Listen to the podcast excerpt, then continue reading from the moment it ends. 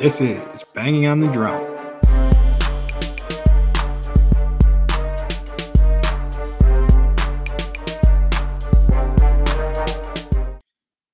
Welcome to episode twenty-five of Banging on the Drum. Welcome back and thank you for listening. This week we welcome Badger football expert Andy Keel, who will be going over spring practices, practices and replacing Badger players that were drafted over the weekend. All right, Pat and Riley, how have your weekends been? Oh yeah, no, we're crushing it. Keel crushed it on on the thing. So I hope you guys impre- appreciate the depth that Keel is willing to go with on Badger football. Because I think even on like the first episode we've ever had Keel on, it was just like, holy shit, like this guy's giving me a fire hose of information on Badger stuff. But, but yeah, he really is like top-notch Badger information. So... So it was cool having him on earlier. I'm hopping in now. But if we're asking how the weekends are going, mine couldn't be going any better. Like, I'm in Gatlinburg, Tennessee. I, I don't even know how we ended up in Gatlinburg, Tennessee, but it was it was a good pick for our honeymoon. So we're We're at a honeymoon suite there, and and yeah, no, just a very inv- eventful life moment. So I've gotten married since the last episode. So if I have to go with an over, obviously, I married the most beautiful girl in the world, got that ring. You guys can't chase her anymore. And then if I had to go with an under, we had to stay in the Dominican Republic for a little bit longer than we wanted to stay in the Dominican Republic. So we had our wedding. Everything went beautiful. Everything was amazing. I couldn't even picture a better wedding. Like, obviously, like I'm the guy in the thing, so I'm just along for the ride. I listened to Mike and Kyle's info. And honestly, Mike, you you helped me out a lot in my in my wedding. The be present on the dance floor thing. Such a good call in in getting married and doing stuff. And I think my big thing was like, I was like, I'm just not going to have any shame in in what I'm doing. Like, I'm just going to do whatever they ask me to do, and I'm going to go all out about it. And that paid off like glorious for me. I wouldn't say paid off. It made everybody like more comfortable, more willing to dance, more. And like I was saying, like the wedding, we crushed it. The under, on the other hand, is a lot of people caught COVID at at our wedding, and we were we were part of the crew that caught COVID.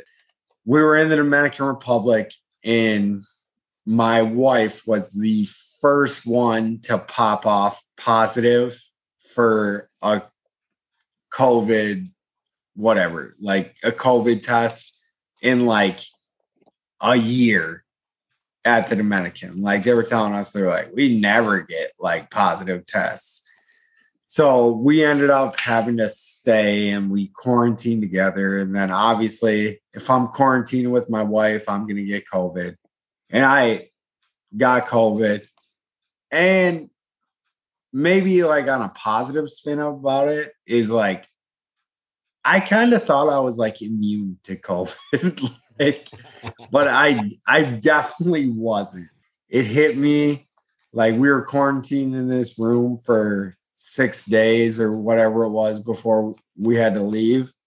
And man, yeah, I got, I got real sick from that. But with that happening, I got to see like my aunts jump in action. Like, I had my, a couple aunts there, my mom, and they were just so good. It, it reminded you of like being a little kid again. And you're like, these are the people who take care of me. And, and I, I had lost that along the way. Obviously I love my mom, but like my mom doesn't take care of me. Then when my mom needed to take care of me, she did the best job ever. Like my mom gets a B J on this one for sure. Is it, it, it was amazing. Like, like, cause we were, we were pretty shooken up that we had to stay there. Like, and now looking back at it, like, I don't get why, like, we're like, oh, we have to stay at a resort and order room service every day. Like, cause that's what we did. We just stayed in a room, ordered room service, fucked like animals. Maybe that part wasn't true. We farted like animals.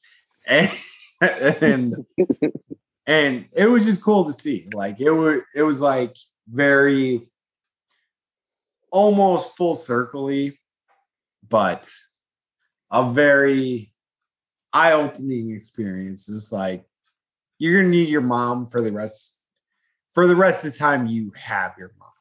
And so appreciate your mom. Mother Day's Mother's Day is coming up, and I just want to tell you, Mom, I don't think you still listen to this, but I love you, Mom. You were a crucial part of that. And we just had the wildest experience in the Dominican, like going from the best wedding to COVID. And now we're in Gallenberg, Tennessee, living it up. So I don't know. That- I went on a rant there, but it was it was all amazing.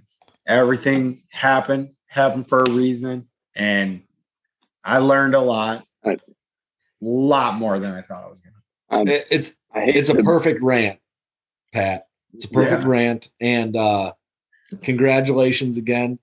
I think that's going to be like probably one of the coolest wedding stories of all time. Like, yeah, get married, get COVID, have to hang out, right? I think that that that'll be all right.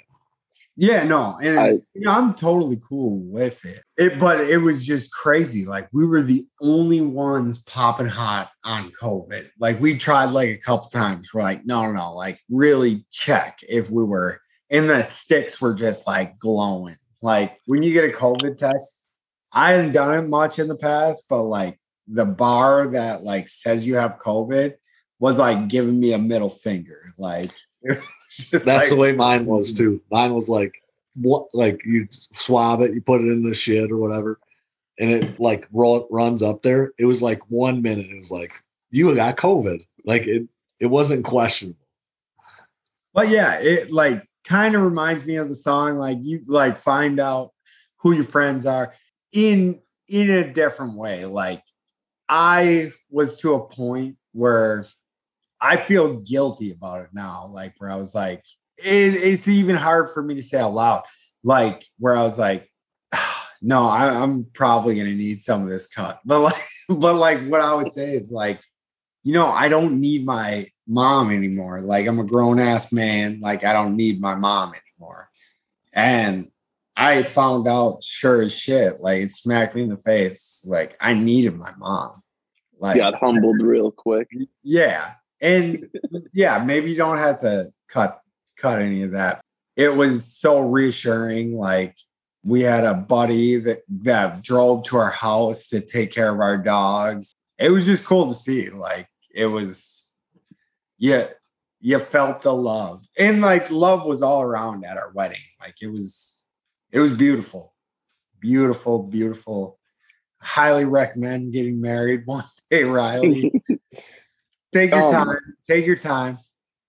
Did you, so you, for anyone that doesn't know, he did a destination wedding. Would you prefer that over traditional, or looking back at it, would you do anything different? No, I wouldn't do a thing different.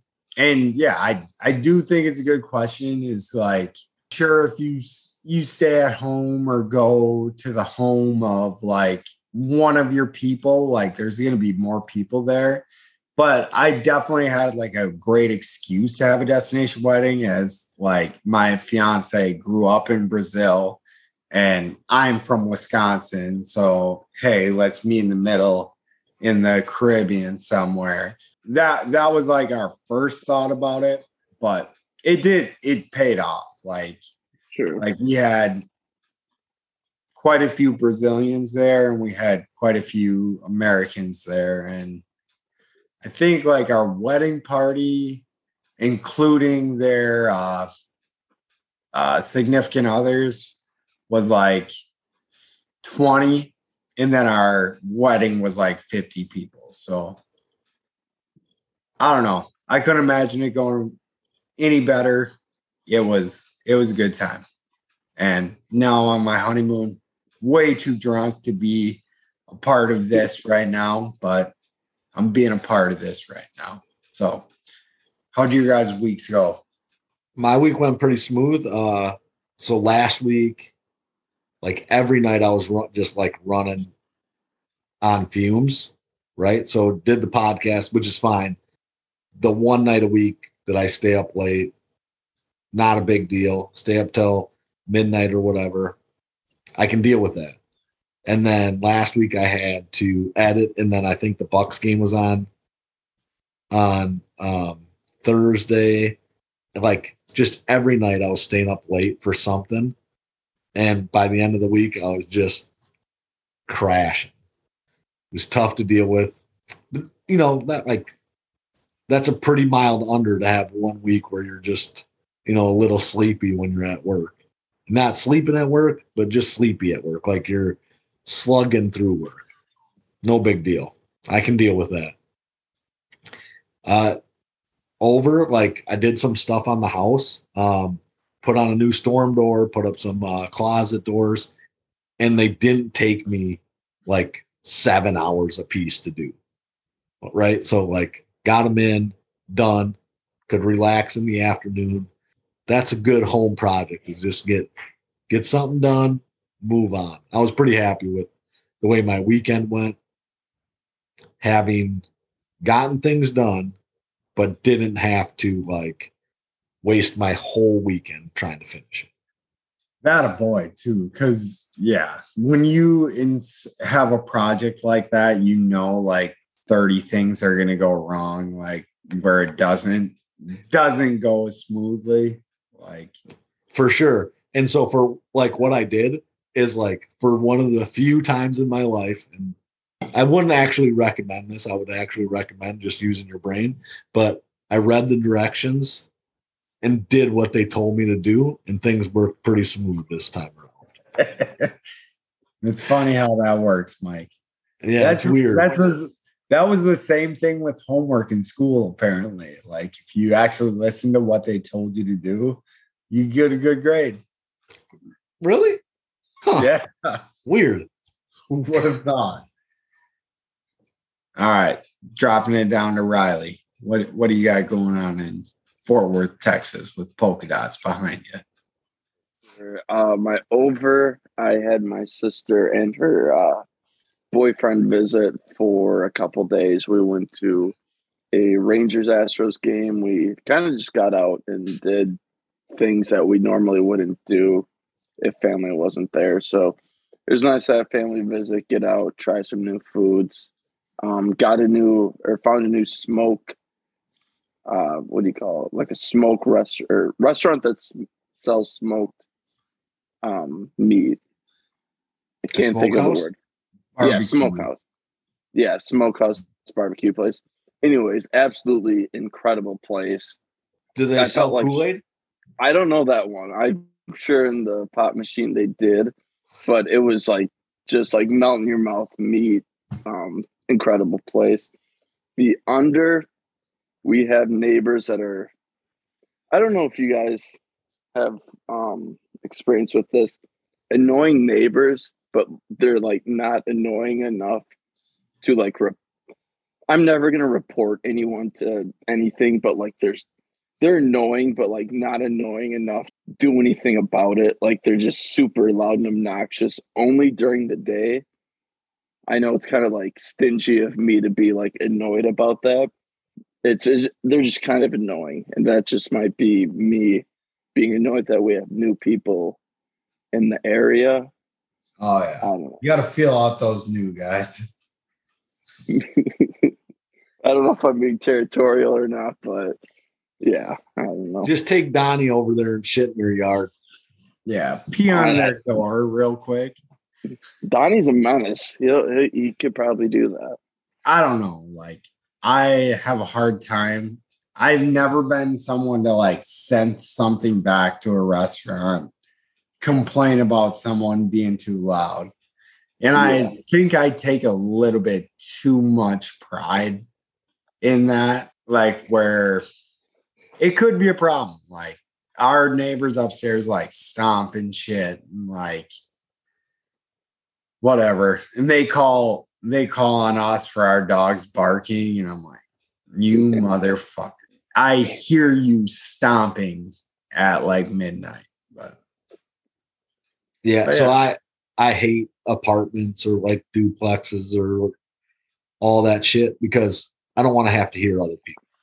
I don't want to dick with like noise from other people. So when I was living in Sparta, we had a guy behind us that he had a teenage son, and if like he was out of town, I could hear the words from their music.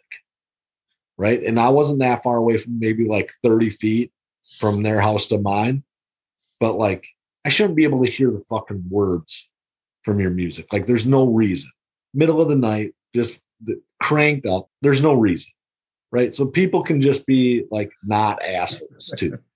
I don't think I went over and said anything to them, but like, just don't yeah. be a prick. That's the, that's the message of the podcast yeah. this week. Don't be yeah, a prick. About it.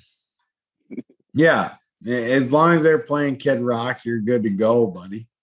Well, fair enough. They weren't, though. Sons of bitches. Fucking Creed. Without further ado, we're going to jump into our interview with Andy Keel.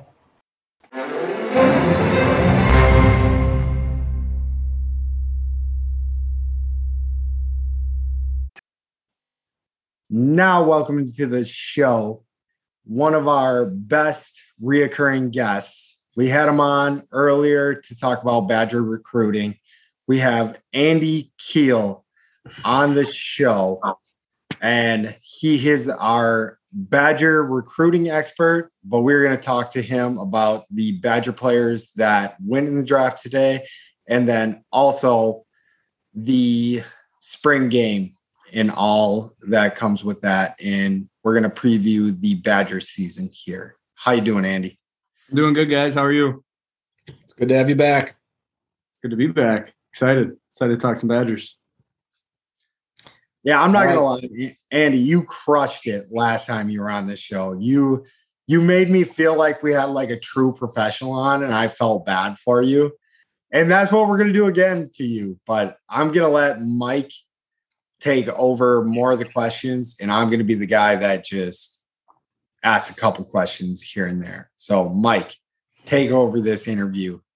All right. Intelligence test, starting with that. I don't know if you've been consistently listening. This is something we switched up.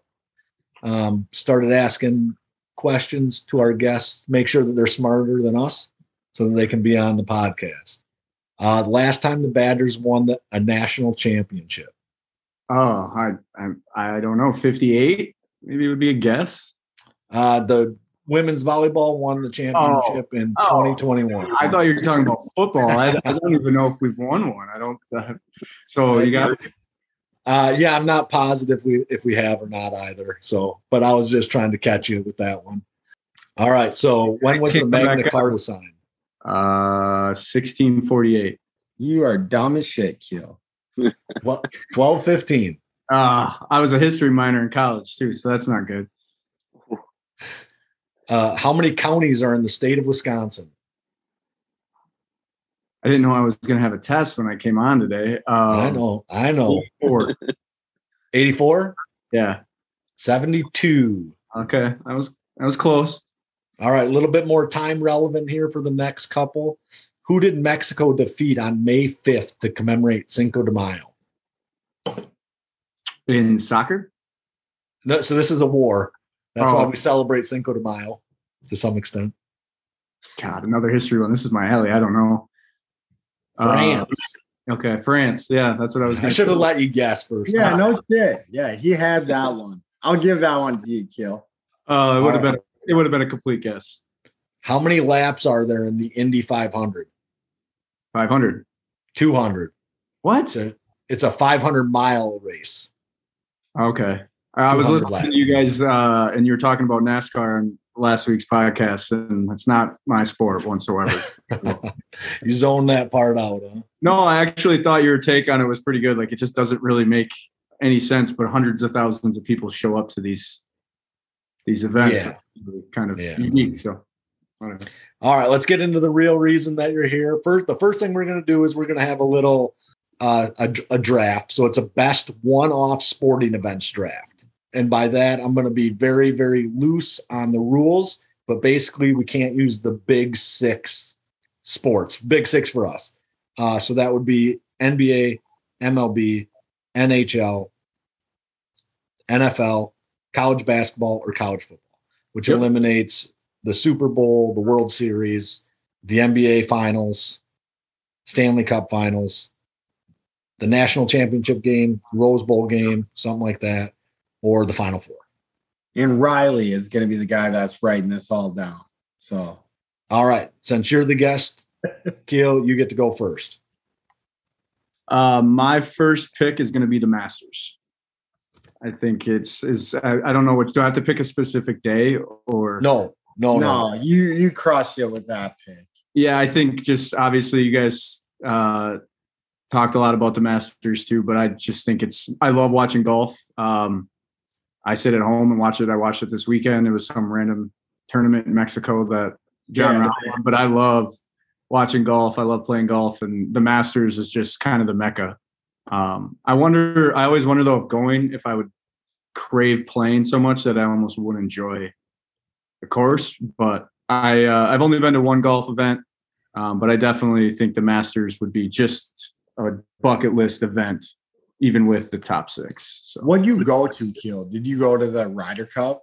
I went to the U S Open uh, okay. when it was at Erin Hills, um, and it was a really good experience, but we went on Sunday, and uh, you just couldn't really watch all the guys that you wanted to. You really had to follow the leaderboard. It was a little bit different, so I would definitely that, that was going to be my next question is, like, did you follow a group of dudes, or did you sit out a hole and – Uh, we followed um, Steve Stricker for a while um, as a Wisconsin guy. We followed him, and then we got to one of the par threes on the back nine, and we found some grandstands and just sat there. And there was a, a bar, like a outdoor bar close by, so we were able to leave our seats and go get uh, beers and things, and we watched the whole leaderboard come through, and that was pretty cool.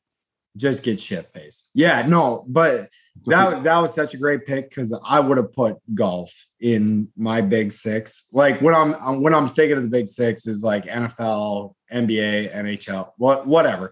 But like, but yeah, no, that was a good call because that that was off my radar. Mike, who who's going next? Sorry. Then we got Riley, myself, and then you because you came in late. So that's the way it goes. I didn't even come in late. I was. I was like the first one in here, but all right, I'll take it. That's I'll not what it. I meant by coming late. Like, I didn't know if you were going to be here. That's why you got the last oh. pick. Like coming late. I get it. All right. We ready? I'm ready for you. All right. I, I'm going to stay local with my first pick. I'm going to go with the Eve of Destruction, La Crosse Fairgrounds Speedway. Yeah. Oh, geez. That's going to blow dick. Like, you cross that off my list real quick. Yeah, no shit. What is it? Like, you got to explain. Seriously? The it's the night. Are you kidding? It's the night. So they have like trailer races and they have the monster trucks and that type of stuff. They flip cars. It's just, it's like the most um, redneck type of fun you could get at a racetrack. It's the night that, that they sell you the whole seat. But you only need the edge. Exactly. Oh, shit. Mike, that, that that is, yeah, no, I do know what it is now. But that sounds awful. I think I've been to it, and it was a good time. So I'll give you a good call as well. All right, Mike, what are you doing? I'm going to take the Daytona five hundred. yeah, no, I I think that's a good pick. I I don't know if you want to elaborate on it, but like I've heard of NASCAR races being a good time. Yeah, so I th- so I think like that's one of the biggest sports that we have in America, and it's their easily their Super Bowl. Like it is yeah. easily the most iconic event that they have. All right, I, I'm gonna trump y'all with my first pick. Besides Keel, Keel, your first pick would be my first pick, but I wouldn't have thought of it. But it's Wimbledon. I don't know. Like I, I want to get to a Wimbledon, and I don't know if I'm gonna take off the board like tennis majors because I would be down to go to all the tennis majors. Like you got, you got them all over the place. Like you got New York, you got. I, I don't know if it's in Sydney, the Australian Open, but like Wimbledon, Wimbledon is definitely the one that I want. But like, if, if it got back around to me and I could pick it, which I think we should, yeah, never mind. I'll, I'll leave it on the board. I think you can leave all those up. I think there are definitely some other golf ones that could be on there, right? For sure. Yeah. Right, let's do that. Um, and then I got to come back at you guys with a different sport. And I will just go like Olympic hockey. I don't know. I love that shit. That like that's or the Olympics. Just no, I, I won't take the whole Olympics. But so do you want to just take the be, Winter Olympics? So Wait. Olympic hockey, like Olympic basketball okay. sucks ass. In my opinion, because like you already know who's going to win, like your favorite sport, like basketball, you're paying attention to Olympic basketball. Like if, if the U S A gets upset, like, you know, that's, that's the only time it's a big deal. But like Olympic hockey, when the guys are actually playing, that shit's absolutely erect or electric. Like it takes them from six to midnight. Yeah. No, yeah. yeah. I've been I've been doing some stuff here where erection is definitely in my vocabulary. But like the T J Yoshi, like Patrick Kane in the Olympics facing off against your Finnish dudes, your Canadian dudes, like like it really gets your American pride going. Whereas like Olympic basketball, you're like, if we don't win, like this shit is bunk, I guess. But I'll quit talking here for a second. So Riley, or who's, is it back to you, Mike? So back to me, I'm going to take the Kentucky Derby. That is the horse race of all horse races as far as I'm concerned. I guess you could talk about uh, Belmont because that's where you win the Triple Crown at, but I think the one that gets the most fanfare is the Kentucky Derby. Probably the-, the Preakness that has like the inner circle. That's just like a bunch of drunk, like obnoxious people and like campers and stuff. I'm pretty sure that at the second leg of the Triple Crown has that. Like Kentucky Derby. I, I've heard the Kentucky Derby is pretty nasty like that too, Kill. Like, yeah, like, I on my like list. A mosh pit. In yeah, the Kentucky Derby. Like, there's the rich people who go, and then there's us that are throw cans. What are you trying to say? I don't got a lot of money, or what?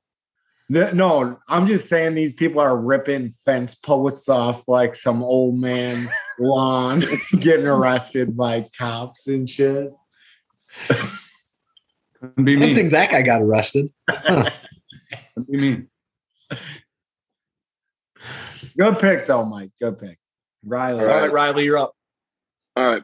Next pick, I will go with the Ryder Cup. I don't pay attention to mini golf events, but Ryder Cup is one of the very few that I'll actually tune into the whole weekend. And that was a good pick to not yep. take golf completely off the board. So, yeah, Ryder Cup is beautiful. Keel, I think we're back to you. Um, I will go with like a World Cup final or semifinal. Um, I not the most, uh, I guess the biggest soccer fan, but I do love watching the World Cup. It's very disappointing when the U S doesn't make it. So got into that uh, in college playing FIFA, and um, I definitely think I would enjoy an event. Just the craziest fans in the world are soccer fans, and especially when it comes to their national team, I just think it'd be an awesome experience to to be around them and watch them fight each other while I'm trying to stay neutral. God damn. You guys, like, you and Riley's last picks, like, I, I didn't even think of that shit. So good for you guys. Do I wrap around that? Yeah. Uh, so then my next one is going to be like a heavyweight title fight. I don't know if it's U F C or boxing. I don't really care. I'm not really into either sport, but um, the atmosphere of those events are just supposed to be un- they just unmatched from what I've heard. So. And Keel, what are all your picks, like, from front to back? Because I think you won the draft. I got my top three. I got the Masters, World Cup, and then uh, a heavyweight title fight. Number four was going to be the Lacrosse Speedway. Um, so, but um, no, those are my top three that I had as, as experiences that I want. So wait, are we doing four? Sorry, We're doing I'm... four, yeah. Okay, so shit. Keel, you gave the Lacrosse Speedway one away. I thought that's what Riley picked first. Yeah, that one's already gone. I didn't know that was the same thing. Um, so I'll do my pick next. I'm kind of at, I don't know what to do. I think I'm going to do the fourth of July Coney Island hot dog eating contest. I think it's just an American staple. I think it'd be, it's one of those things you probably don't go to every year, but it, just be cool to experience once and just watch Joey Chestnut dominate. I do think that would be a really fun event to be at. Oh yeah. Just get shit faced, watch some guys and some dogs. Mike, is it you? It's on me. I'm gonna take the Tour de France.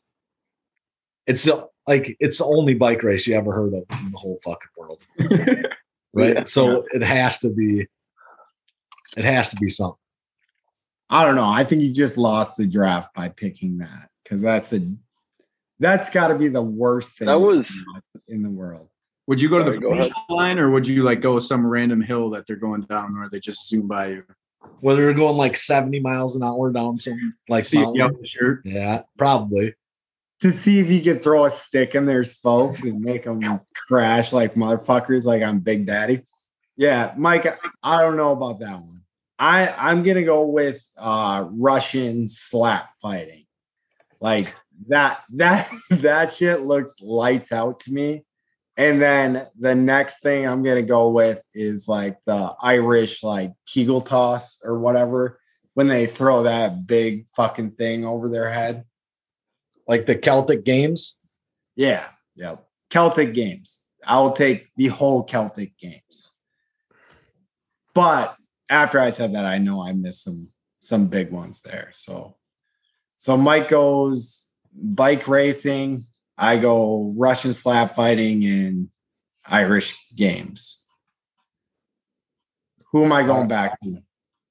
So it comes back to me. Um, I think that I'm gonna.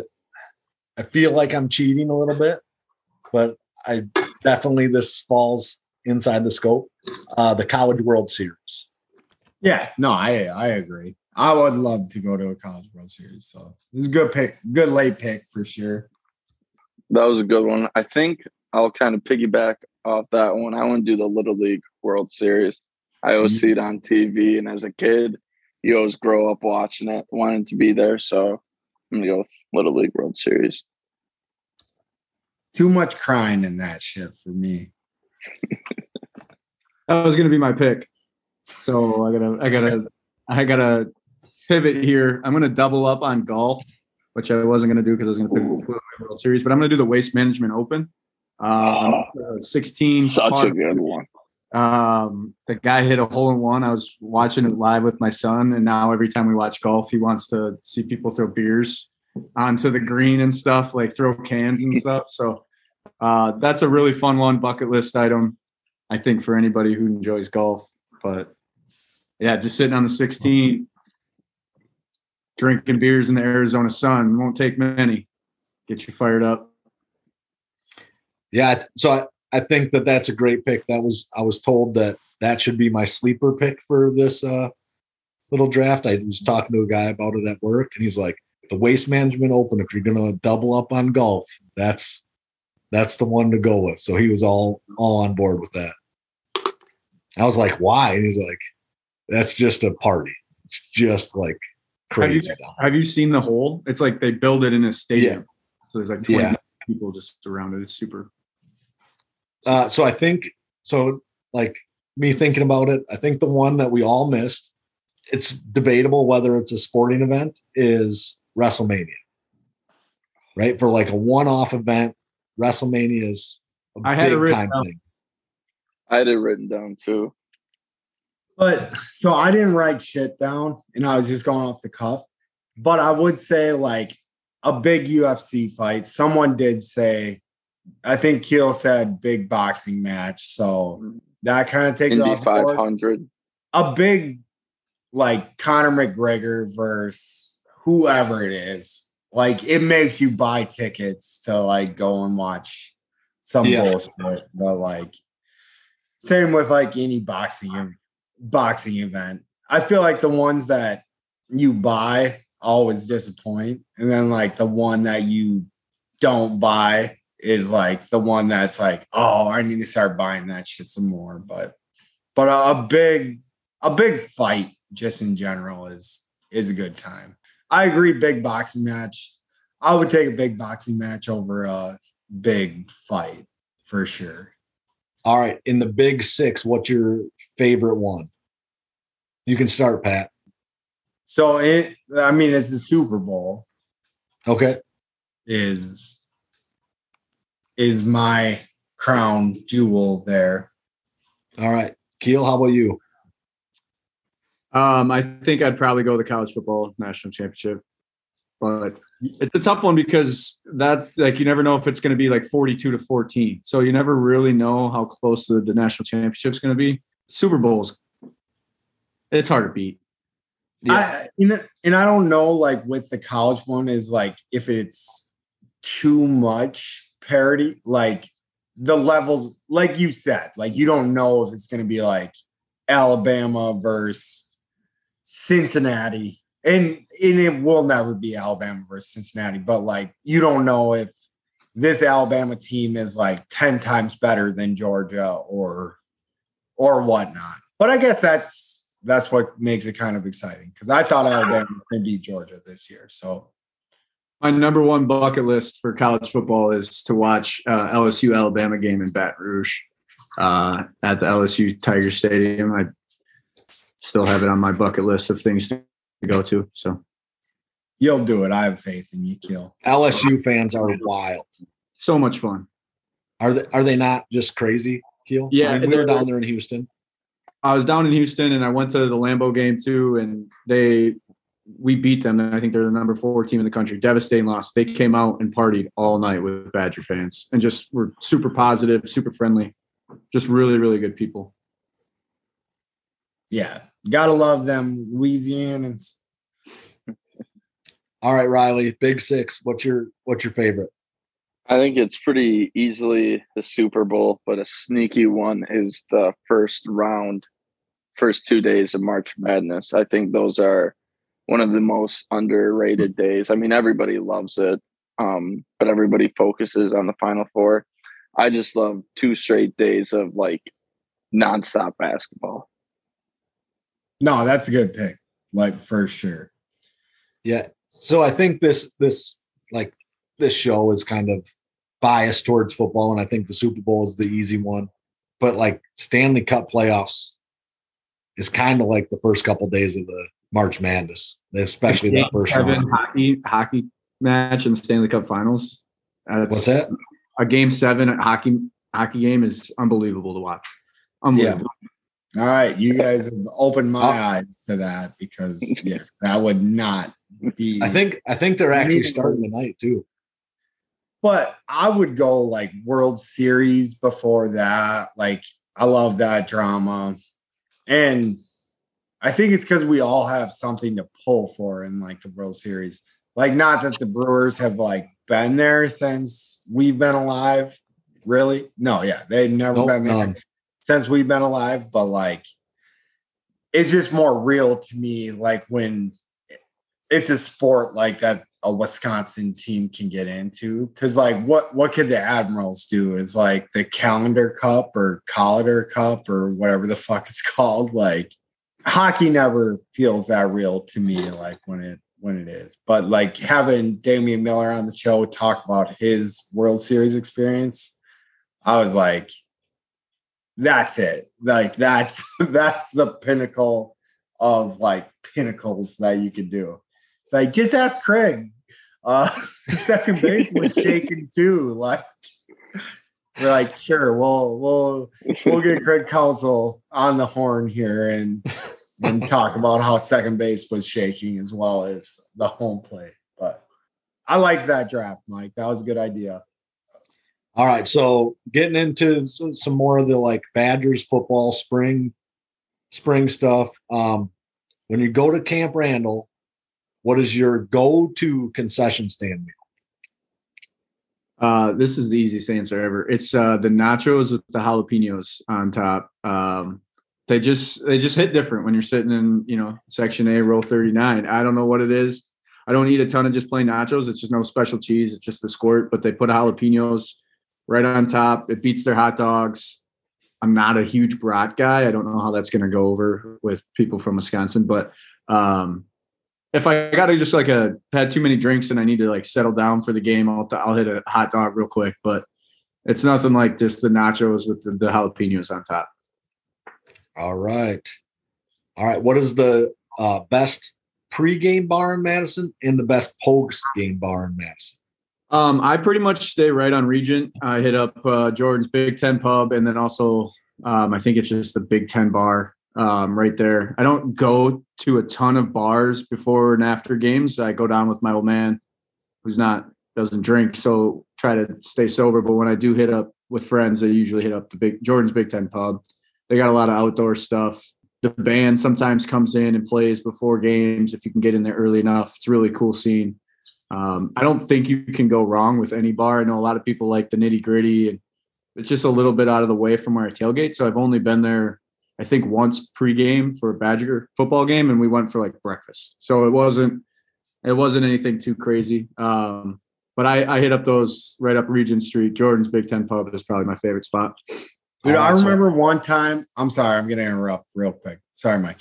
But my dad took me to a Badger game when I was a little kid, and I swear to you, I shook Barry Alvarez's hand, and I do not know what place we were at. Like where that would happen before a game.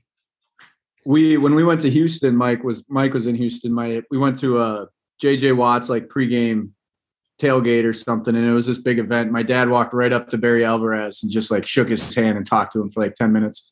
And I always think that's really funny. Barry's probably thinking like, who the hell is this guy? Like, why is he talking to me?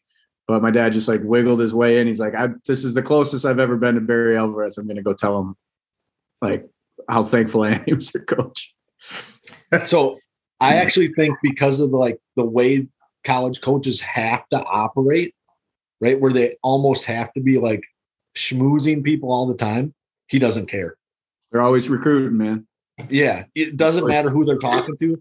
Um, so I'll re- I'll relate him back to like, you know, my people. Like he's like my grandpa Jim. Like he can just sit and talk to anybody at any time, any place, no matter what the case is, you know. He's just that guy. They have to be. They go into so many different environments when they're recruiting and different environments when they're selling to boosters and stuff. It's it's almost kind of sickening when you stop and think about it. Yeah. yeah. And, I, and I guess that being said, if I was a five-star recruit, Barry Alvarez would have had me when I was like six. like, like okay. Nice. Yeah, he shook my hand when I was six. Like, that's where I'm going to play. All right. All right, Keel. So we had you in um, this winter sometime. I can't remember exactly like what time of year for the Badgers that we had in. It was late in the year because we started late in the year. You were talking about Badger recruiting. Is there anyone from that episode episode that has changed your mind about the way you feel about it? Um, as far as recruits go, it's tough. It's still really early um, with spring practice. I think there's only like six. I'm looking at it. There's six guys who came to spring practice early. Um, but I think the biggest thing um, that we are having success with is the transfer corners. We lost two like six year seniors that were, I think, started for four or five years. And um, we got a, a transfer from U C L A and Jay Shaw. And then like a guy who is from Toledo, who's been in college football. I think this is his seventh year, and they've really just uh, done a really good job. I think they both will be starters. We don't have a ton of corner depth. We had a couple graduates and then a couple transfers, and these guys have come in, and I think you never really know what you're going to get with transfers, but um, one of them is a pretty stout guy in the Pac twelve. I think he made Uh, second or third team Pac twelve last year. So we, he's a pretty big guy. He'll definitely be probably our best corner uh, in Jay Shaw. But I think that's, it's kind of tough right now with freshman recruits because they're not going to get much playing time. They usually don't have enough weight to even participate unless they're just freaks. Um, so I'm going to kind of cop out and choose some transfers, but I think really happy with how those corners have been reported looking through spring. So good, good. All right.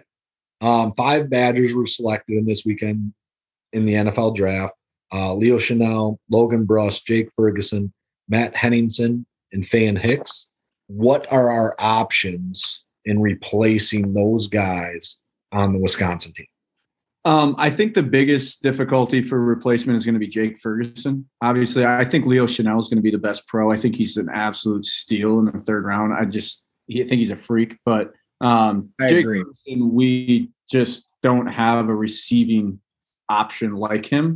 Um, we have a lot of blocking tight ends, so it'll be interesting to see where those receptions go because we've also lost our, our top two wide receivers that we've had for the last four years. So um, I'm really intrigued by how the passing game looks, mostly just by who they're throwing to. But I think um, Leo Chenal at linebacker, we're kind of a plug and play linebacker school right now. Um, we have some really talented freshmen, and then we have a, an older walk on that's probably going to see some time, but uh, somebody to watch is Jordan Turner. I think is going to be, uh, he played in like, I think seven or eight games last year. He played heavily in the bowl game, but he's going to have, I think he's just a tackle machine. He's definitely not the athlete of Leo Chenal. Um, and maybe not even like the field general that Sanborn was, but I do think, uh, somebody like Jordan Turner. Then we just moved uh, Spencer Light, Lytle um, from an outside linebacker recruit that we got three or four years ago. Uh, had offers, uh, chose us over Clemson, which is a big win for us on the outside linebacker. He moved inside just because we're so deep at outside linebacker um, that his spot was probably getting passed up, and we had some openings. Uh, we have a couple other young guys that I can't pronounce their names, so I'm not even going to try. Um, but there's one that um, from everybody that I've read, I have not seen him play, but uh, reminds a lot of people of Chris Orr uh, with just how he he's a very undersized, probably not the fastest guy, but when he hits people, they stop is kind of how he's being described. So I think, I think we'll be fine in those areas. Offensive line with Logan Bruss, very excited to see him go to the Rams with three, uh, two other Badger offensive lineman. I think, I don't know if you guys saw Sean McVay made the quote when they drafted him that we're just going to have an entire Wisconsin Badgers offensive line, um, which I think is pretty great for recruiting. Um, I and think just, it's pretty smart if you're an N F L team. Yeah. Um, that's an obvious plug and play. Uh, we have a, a starter uh, that started at left tackle that might not even play this year because of the talent that we got coming underneath. So no worries there. And I talked about the corners with Faion Hicks uh, a little bit, uh, but Matt Henningsen is going to be a really Henningsen's going to be a really tough replacement. Um, he just worked his way from a walk-on to being a, a, a draft pick and um, really impressed people at the combine, really had a good season. I think that'll be an interesting one across the defensive line, but I'm not too worried about our replacements as far as the defense goes. I think we become a plug and play defense. And I think Jim Leonard will scheme very similar to how it was last year. We won't, I don't think people, I don't think any new middle linebackers are going to be jumping snaps like Leo Chenal was and just blowing up centers and then fullbacks to get tackles for loss. But um, I don't think we're going to be having any issues with gaping holes in the middle and things like that. So really excited to see these guys drafted. I think there's going to be a couple really successful pros. Um, but I think overall, I think it's going to be pretty it's easier to replace than sometimes when you lose key starters like that in locations, just because other than Jake Ferguson, we recruit really well to positions that we lost, especially at linebacker. So who do you right. think? So I think you kind of answered it, but like, who do you think the most successful pro is going to be? I think Leo Chenal is going to be one of those guys that five years from now, I think people are just going to be talking about why he wasn't a first round pick. I just watch him play, super athletic. Uh, he's early to being a linebacker, and he's just a tackle machine. I know he's got some, the knock on him is that he can't cover, but he's never had to. And he's athletic enough to cover. I think he ran in the four fives. Um, he's the freak who did like, I think he did nine more reps on the bench press than any other, any other linebacker at the combine. I just watching him, I just think he's an instinctive, I think he's a crazy person. And I think watching him play football is fun. And I, I just think that the Chiefs got a steal. And I think he's going to be able to cover just fine because he's athletic and he's a smart football player. But I think, I think he could be a Pro Bowler. Very yeah. easy. It, and I don't know if it's my Homer brain, but like if you watch any Badger game throughout like the whole year and you didn't hear Chenal other every other play, like obviously had a brother on the team. Like I was like, damn, I'm even hearing his name on offense. But like that, that's, that's what I thought. I was like, he's Chris Borland again. That's not going to quit playing football. That's it's, more athletic, you know, and that, yeah. I think that's what's crazy. The Chenal brothers are holding their story. I don't know the facts, but I think there's like twelve family members, and I think like eight or nine of them are his brothers, um, and they're all like younger. So both of the older brothers came to Wisconsin. So might be a nice little in-state pipeline if they just keep pumping them out. Them and the Watt brothers are going to keep us going for years. Just hope they keep having boys. But yeah, no, I, I sure, I sure hope so. And I. And I think you're one hundred percent right. Like, I just don't see how Leo Chenal is going to fail. It's like just it's just a motor that can't quit. And like like I was saying, it's like it's like Borland, but like you were saying, it's like a more athletic, like a guy that can get after it.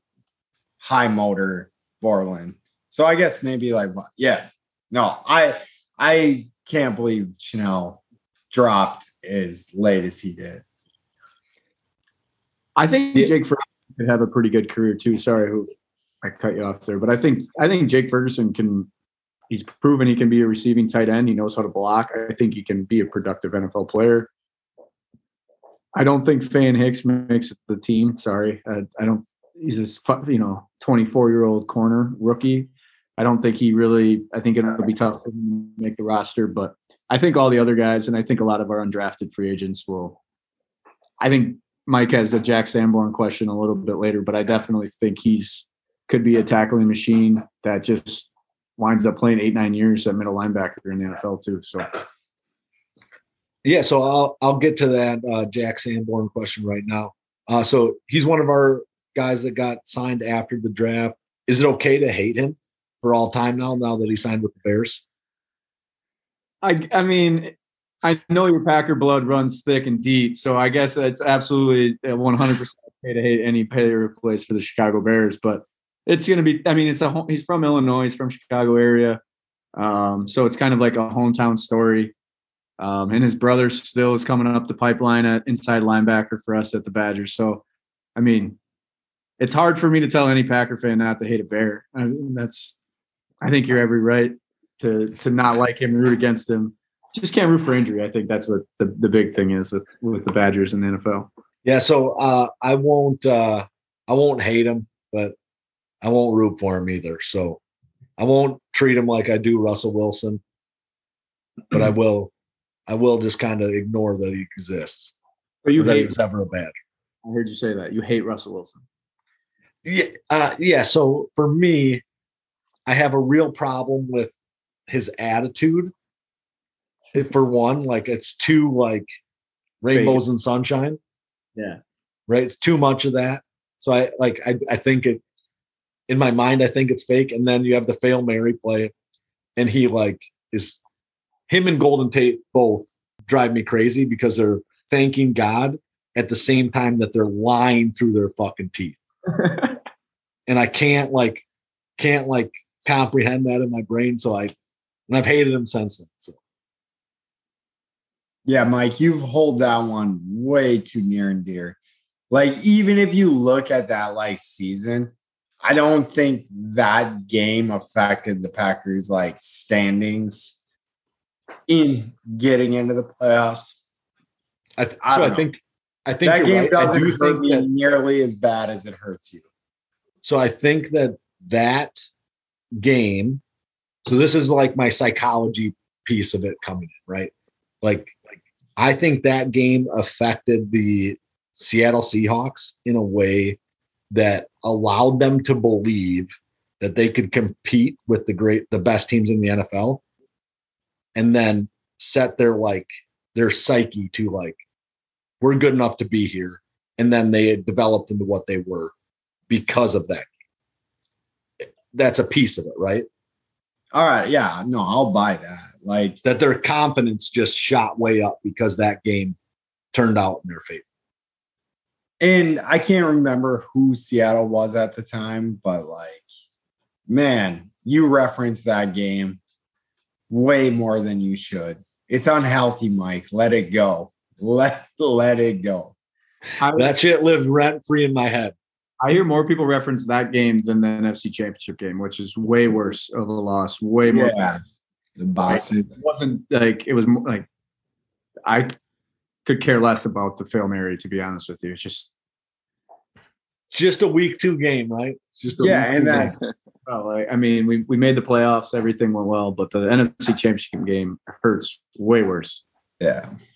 So and I, I distinctly remember scaring my dog the night that uh, of the Fail Mary. So like cowering in the corner, my dog. Not that I hit him or nothing, but we had but just.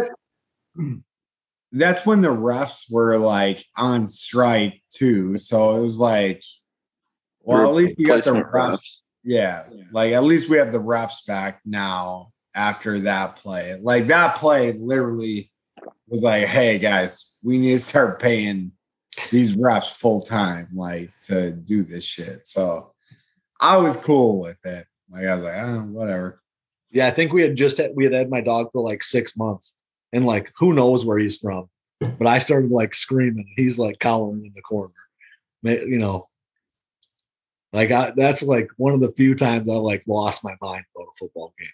His former owner was a Bears fan and just had a miserable, miserable. Very well could have been, very well could have been. All right. So now that, uh, so other, another guy that's in the N F C North, pretty relevant to uh, Packers. Very relevant to the Packers. Danny Davis signs with the Packers. So how many Pro Bowls does he end up with now that he is in going to be in Green Bay? What would you set the over-under at, five and a half? Sure, five and a half, over or under. I do think he's he's talented enough. I think he'll make the team, honestly. I I don't know. I don't – hopefully the Pro Bowl works out for him, but you've watched the Badgers. You've seen him have – pretty clear opportunities. Um, the thing I worry about is the last couple of years, like we talked about when I came on uh, last time, is just the guys weren't really that open from what we were able to see. So I don't know if that's scheme, but he's able to make some contested catches. So I do think he can make the roster, but that, I don't know. What are your guys' thoughts? I'm a big homer when it comes to Danny Davis. That was a big recruiting win. That was, I was following that when he was coming out of high school. So I've followed that and been super excited about him, but you guys have watched him. Do you think he has a chance of making the roster? So I'm not sure.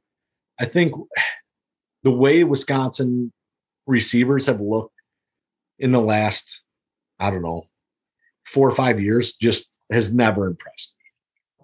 You know, and I've seen Danny Davis have games. We've had guys like Cephas that have had games, right? But I've never seen him put full seasons together, it doesn't feel like. And that could be quarterback play. That could be, um, you know, offensive scheme. And I just don't see them dominate. Does that mean they can't do it at the next level? Nope. Doesn't mean that. But it doesn't happen at Wisconsin. He doesn't have. Yeah, I think it definitely means that yeah, it's not going to happen. Like, so Danny Davis, like, it took me a second for it to like register in my head. So he got signed by the Packers. This is what yes. we're saying. Yeah. So he yeah. he got like He's a you know, fifty thousand dollars bonus and like has an opportunity to make the team. He's in the ninety man roster. Yeah, he's not going to be there. There's guys that are hungrier. There's guys that are like feistier. Like, yeah. I, I the thing is, I've if there's a quarterback that can get, I mean, I'm not going to say Aaron Rodgers is going to warm up to him because he's a Wisconsin guy, but if he falls in favor with Rodgers, he's going to make the final roster. You saw it with Jake Kumerow, and you saw the frustration when he left, and he might not have had the talent to make that roster, but he might be one of those guys that just squeaks in because he's a hometown favorite, you know, gets a couple cool plays in preseason and then can somehow fill in on special teams. Dude, so, but I feel like Kumerow was hungry. Like, Abbrederis was like a hungry dude. I mean, what, Kumerow's on Buffalo now, like special teams. So, yeah, I mean, the answer to that question is like, maybe he'll get five special teams tackles. I think that's where the the over-under should be, is like how many tackles he gets on a special teams in the N F L. So if the Pats were on Hard Knocks, Pat, you think he'd be like the first cut you see on T V? Like, he wouldn't make the second preseason game. Yeah, I don't think he's hungry enough. Like, I mean, he didn't do anything for me as a Like, sure, he had a couple good games as a Badger, but, like, he just wasn't that guy. Like, I seen, oh. I seen Lee Evans. Like, I know, like, what what you have to do, like, to go into the N F L. Like, I seen, who was it, like, Brandon Lee? And, like, we, we had a good receiving core, like, at, at a point in time. And, like, a guy that can, like, What was he catching punts for us, Dave? This Davis. Uh, he did catch a few punts, but I do, I think the Wisconsin punt is to just make a fair catch and don't drop the ball. Yeah. So that might yeah, be the Packers no, too. And I, I just don't see it happening. Like, I haven't seen a Badger receiver play like he could be in the N F L since probably Abbrederis. Like. And I I think Abbrederis was like great college receiver, could have been a guy that catches you a couple first downs. And and is that what he did in Detroit? Right? Didn't Abbrederis go to Detroit? He did. He he got dinged up with the Packers, right? In camp, I believe. Something like that. And then never really made it onto the field. So I think that the difference between Abbrederis or Kumerow and the Packers is that currently the Packers are willing to say, if we keep six wide receivers, it could very easily be Aaron Rodgers' pick. Right? Yeah, so that no. was not the case with Abbrederis or with Kumerow. Right? So no, it, it's because they're not dogs. They're not what P J Tucker wants him to be. Like, like you, you need a guy that's like hungry, wants to eat. And yeah, I, I, I don't think Davis is that guy, but I think we're spending a little bit too much time on Davis. On, on a guy that's a free agent uh, signing, right? But let's be fair, going into the season, the Packers' number one wide receiver is going to be an undrafted free agent. Um, yeah, but I feel like Alan Lazard is an undrafted free agent. But I feel like they said the same. Yeah, but Alan Lazard's a hungry dog. Like, that's that's like what you're looking for. I feel like I feel like Danny Davis is coming on to a team like where, you know, it, it's not Ty Montgomery is going to be the guy he's competing against, but like those guys aren't there. You know what I'm saying? How, and it's like, what would you rather have is Ty Montgomery or Jared Abbrederis? And if the answer isn't Ty Montgomery, it's kind of dumb, I, I think. So I think time, I mean, I don't want to get into like the Packer stuff too much, but Ty Montgomery missed the era, right? If he was today, he's Debo Samuel. He's the same dude. Maybe uh, not quite as talented, but like that's yeah, what he's no, built. I, I think how Mike started. No, yeah, no, see, not at yeah. all. It's, it's not. It's like a poor man's Reggie Bush was what Ty Montgomery is. And Debo Samuel, I feel like, is like a game changer. Like, I feel like it's a new thing, like what Debo Samuel is doing. It's like more of a Derrick Henry mixed with wide receiver than running back. But whatever. There's, all right, back to the Badgers. Sorry. Who would have thought uh, Danny Davis sent a spiral? Oh, yes. If you get me on the Badgers or on the Packers, I'm fucking right down. Have you heard any of the Badgers getting an, like any N I L deals or a nice N I L deal um, from any local businesses? Um, yeah, I think a lot of a lot of the linemen are getting uh, some good pub with some N I L. I think the biggest N I L deal that I've heard of is was with the Davis twins and Mountain Dew. Um, they got signed um, with Mountain Dew, and the Badgers gave them the rights to use their jerseys and their logos and things like that. But um, I think uh, the biggest one was Colin Wilder had the the Grit Factory hats that sold through Barstool. I think he made like uh, it's like twenty-five thousand dollars, thirty thousand dollars off of that through Barstool selling those hats. They used it as like their turnover chain was just a hat that said the Grit Factory on it. So I know he's made some money off of that.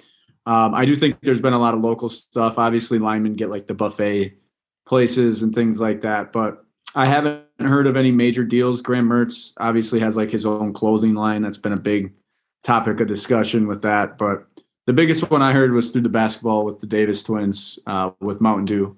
And I know this is a Sundrop sponsored podcast, but they got to use all the equipment and stuff like that. Uh, so the N I L has been a little slow. I think the Badgers are really focusing on education with their their people, um, getting kids so they don't get like screwed on a deal, um, getting kids so they're not like locked into a deal for years after and they can't make a a change or they can't do things like that. So a lot of schools.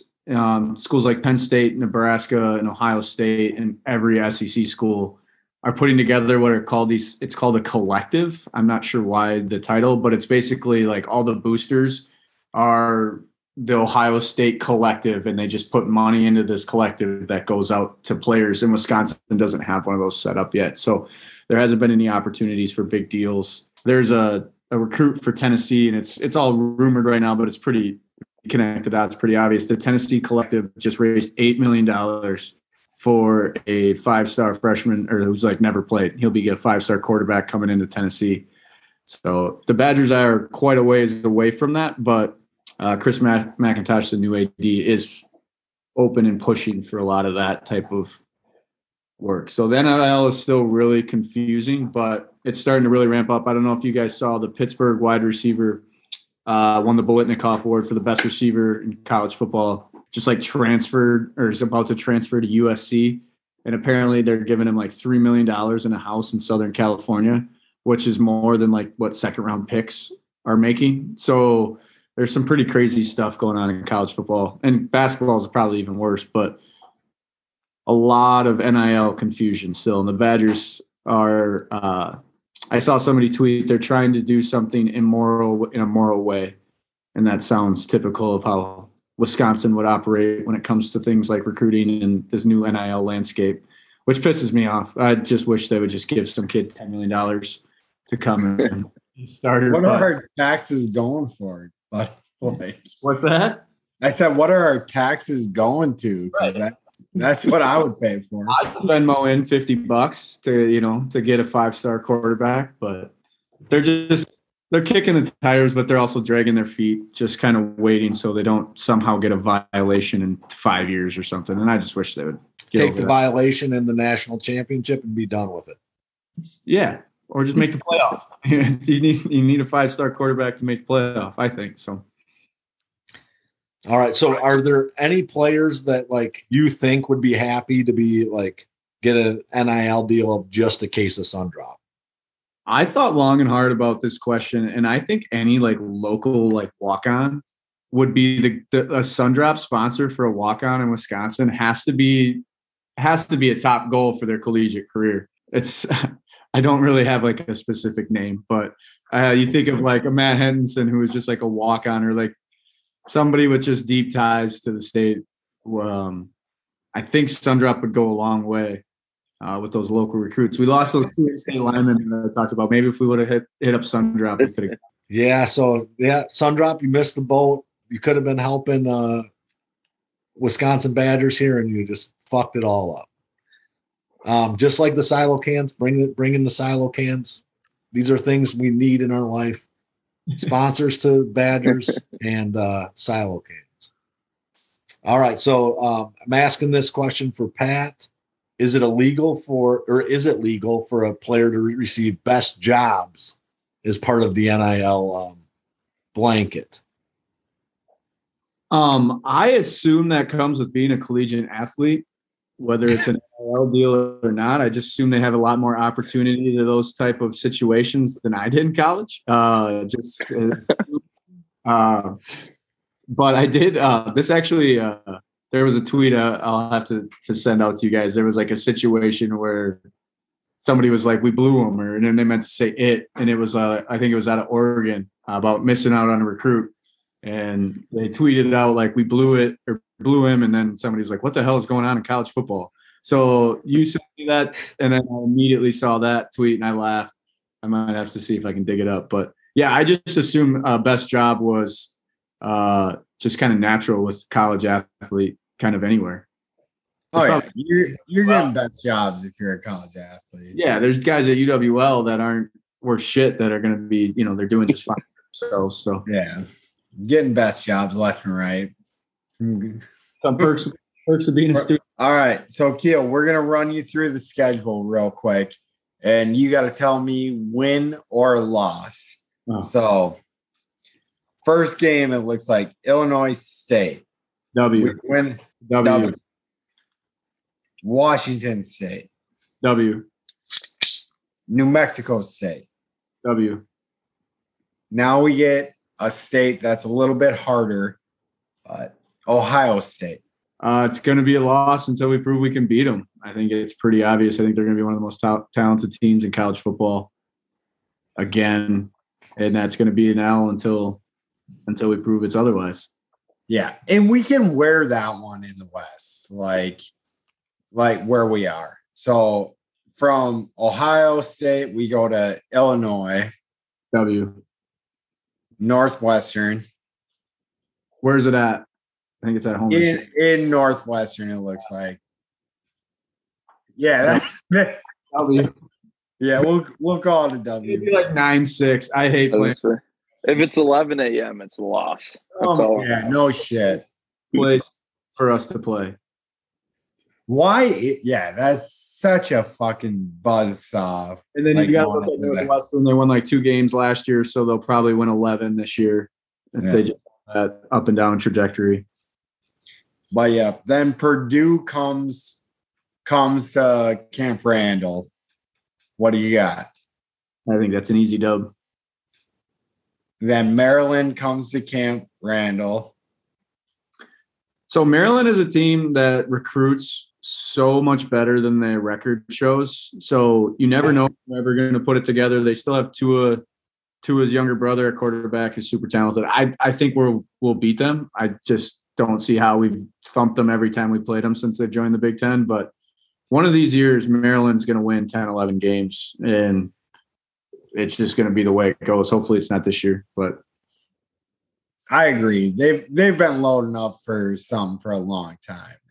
It, they're, they're just coming out to roll the table some someday, but then we go to Iowa. What do you think about that? I think it's a fifty-fifty game. So being a homer, I will take the W, but I think anytime you play Iowa every year, I think, I think it's possible that Iowa beats us. I think it's possible Iowa wins eleven games in any given year. And you're not really sure why, but, you know, they win eleven games and have the third worst offense in the Big Ten. It just sometimes it doesn't make sense. They're just one of those teams. All right. Then we're heading to Nebraska right afterwards. We're just taking a left turn, heading to Nebraska. What do you got?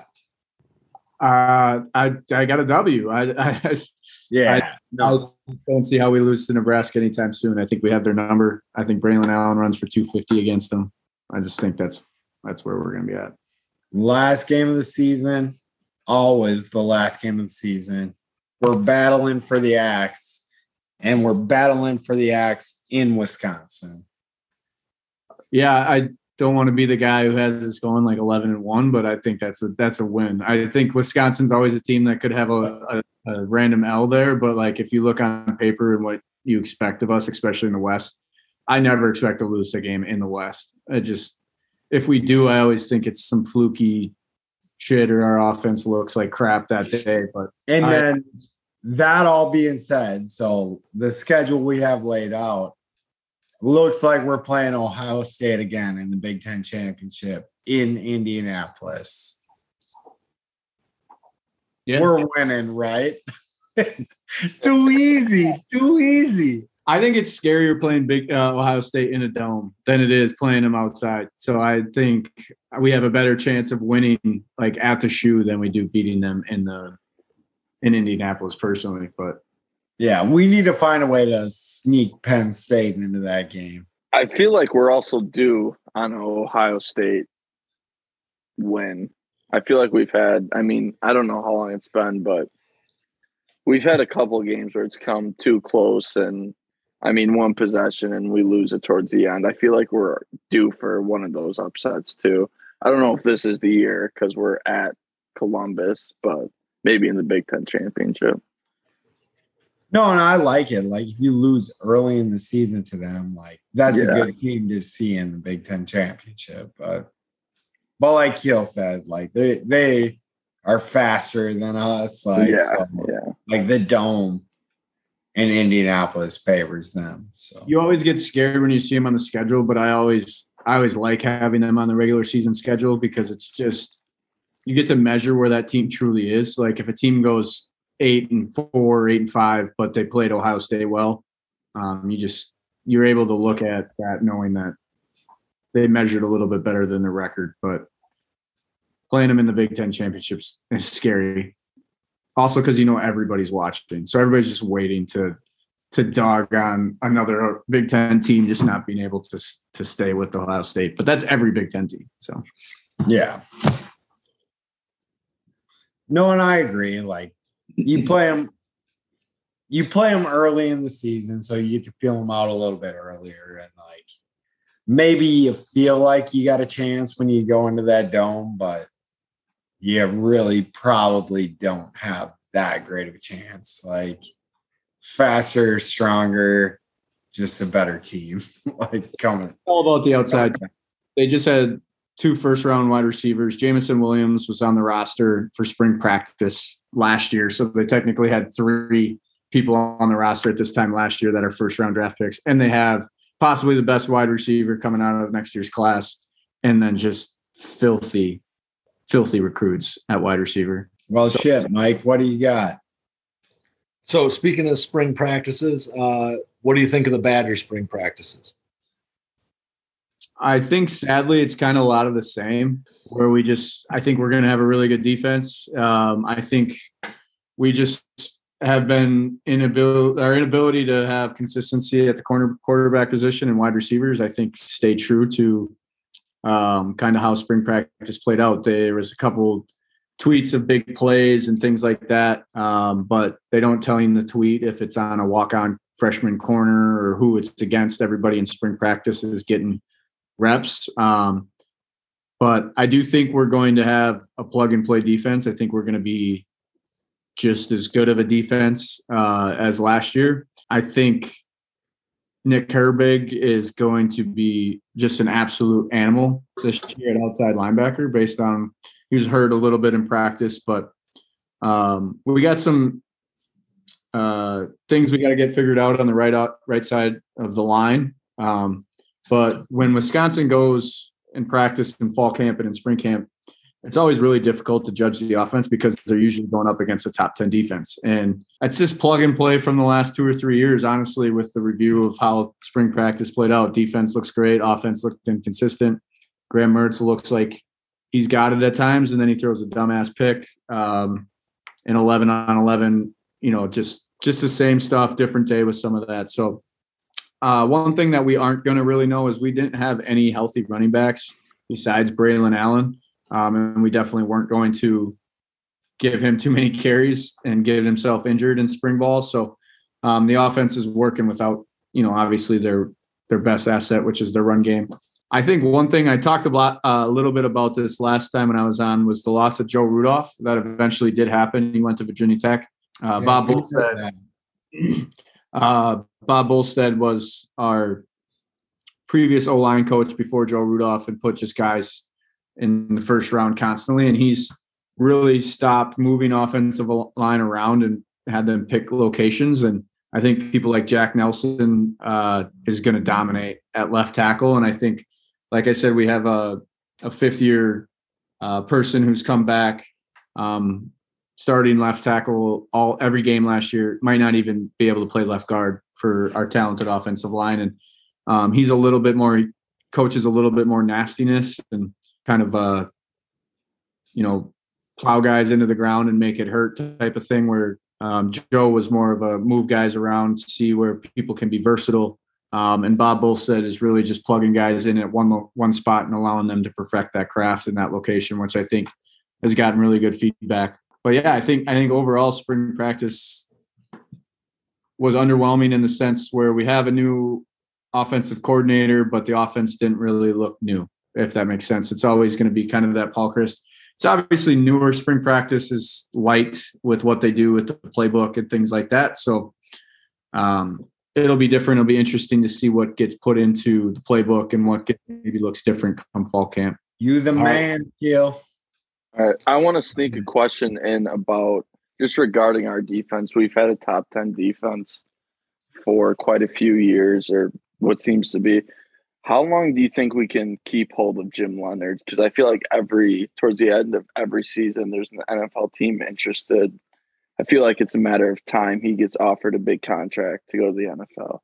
I think him dur- turning down the Packers defensive coordinator job at the beginning of last year is kind of a telltale sign of, I don't think we're going to lose him to the N F L. I think he prides himself on being a college coach. I do not want to lose him. I want him to be the highest paid defensive coordinator.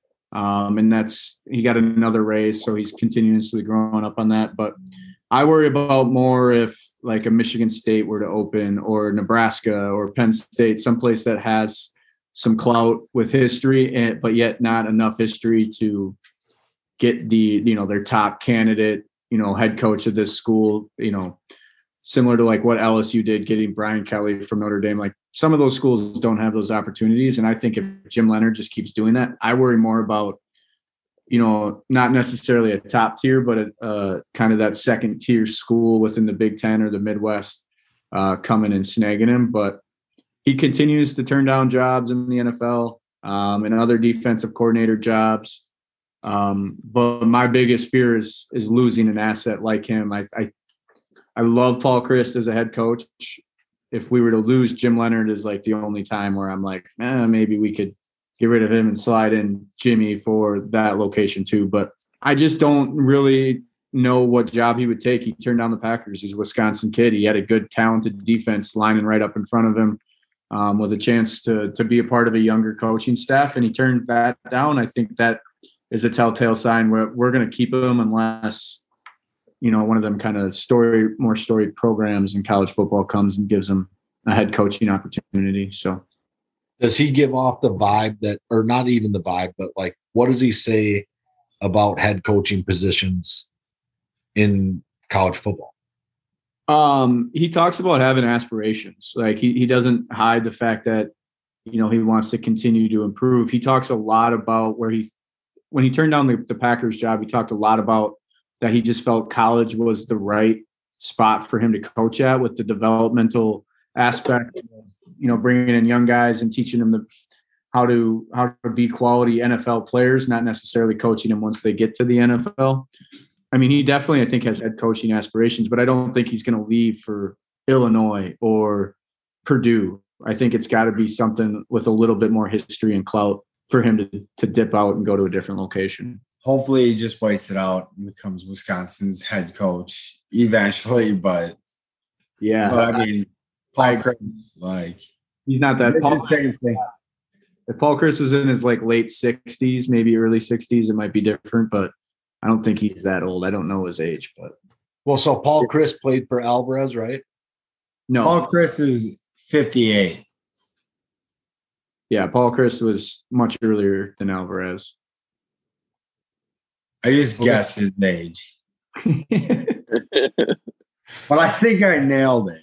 Yeah. No, I, I don't have much to add to that. But, yes, I, I'm super glad that uh, Leonard hasn't left us yet. And,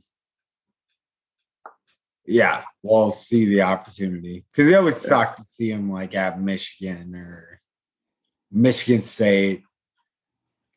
But rumor has it, uh, our uh, outside linebackers coach, Bobby April, turned down the defensive coordinator position at Michigan. That's a rumor. Um, I know he, he was a candidate, but rumor has it that he turned that down to stay at outside linebackers coach. I don't know why um, that happened, but yeah, that'd be crazy if that was accurate. But let's hope it did, right? Yeah, makes you feel um, better. That's blood, baby. Yeah. Uh, where do we think? Who do we think is going to take the biggest leap forward next year? I think it's going to be Jack Nelson, the left tackle. Um, I think it's a little tough position to evaluate. I didn't, but uh, he played all over the place on the offensive line as a redshirt freshman last year, and they've established him as a left tackle. And this year, and he's just a massive dude. And apparently, he's just like mauling guys in practice. So I think um, he's going to take a big leap. And then I think this isn't necessarily a leap. I think he's always had it, but I think Jimmer D K is going to just become a a very popular target, very popular person in the Wisconsin fan base. Um, he was the main focus of receptions this fall or this spring for practice. He's been getting praised by his teammates for the last year and a half about just how talented he truly is. So hopefully I think um, he has a chance to take a big leap, but I think he's always kind of had that talent. Um, and then with Jack Nelson, just focusing on that left tackle position versus playing right tackle, right guard, kind of getting moved around a lot in practice will allow him to, to really become a kind of a top tier offensive lineman too. So those are my two big leap guys. Chimere, Chimere is going to dominate. I think he's going to get uh, kind of that Abbrederis uh, type target share where he just, it sounds, it just feels like that's who we're always thrown to. I think he's going to be that, that guy this year. All right. And what would be the biggest leap forward that would benefit the team? Like one individual player that could really benefit what the team is. Right. It's not even close. It's Graham Mertz. Uh, just finding consistency, just kind of becoming the player that he puts on tape sometimes that makes you still know that he's going to be the Wisconsin starter. Guys like me who really follow don't aren't cramming for anybody else because we have seen him throw and, and make big time plays. I think he's got the arm strength. I think he's got the leadership skills, and it's just he's got to stop turning the ball over. But I don't want just that. I want him to not only eliminate turnovers, I want him to take a step talent-wise where it's just he's starting to really put it all together. And I think if he does that with our defense and our run game, I, I do. I think we are a very dangerous team and could really ramble off kind of an eleven one schedule where we're we're having a puncher's chance against Ohio State. We still we have to play perfect. And they have to make mistakes. But if Graham Mertz becomes anything close to what we've been wanting him to be and eliminates turnovers, I think we we have all the other intangibles on our roster to, every year to make a big, big leap like that. So it's got to be him as the answer. There's really no other answer to that question. All right. So Graham Mertz takes a big step forward, um, probably gets drafted number one overall after next year. Um, what are the what's what percentage chance is Arch Manning coming in? I think Mike Doherty has a better chance at starting quarterback for Wisconsin than Arch Manning does. Um, I think It's a zero. The answer is zero. But the way that the Manning family is is doing Archie's uh, uh, like recruiting is just very different. It's very quiet. It's very targeted. Um, they're looking for more than just winning national championships. They truly are looking for development. But the answer is probably less than zero. So I think if he comes to Wisconsin, he's going to start, Keel.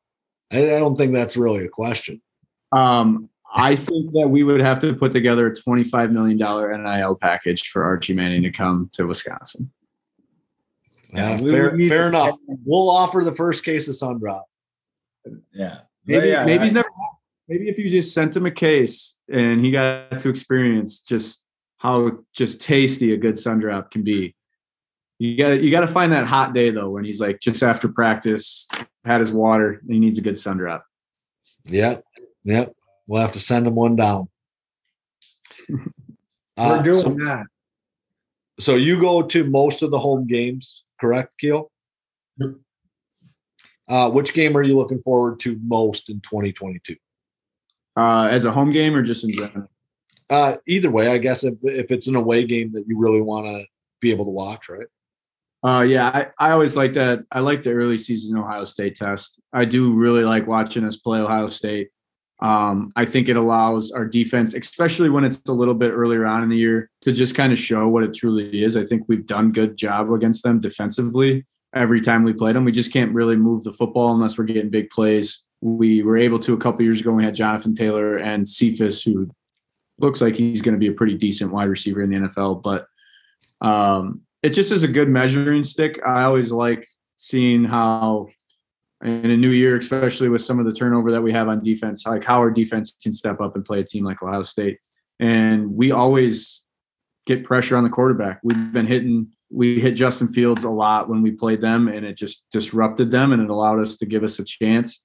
Um, and they always just seem to have a difference, uh, different gear in the second half that we can't necessarily do a full sixty minutes with. But I always like playing that game. It's usually an L, but it's the measuring stick for where we're truly at as a program, and especially in a year where a lot of young guys on defense are going to get to play. We're going to see if they're they're ready and they're going to be N F L guys after their junior year, or if they're going to be redshirt seniors that, you know, we're still able to hold on to. So I always like playing Ohio State. All right. That's so, in the shoe too. So what's that? Is that's in the shoe too. So yep.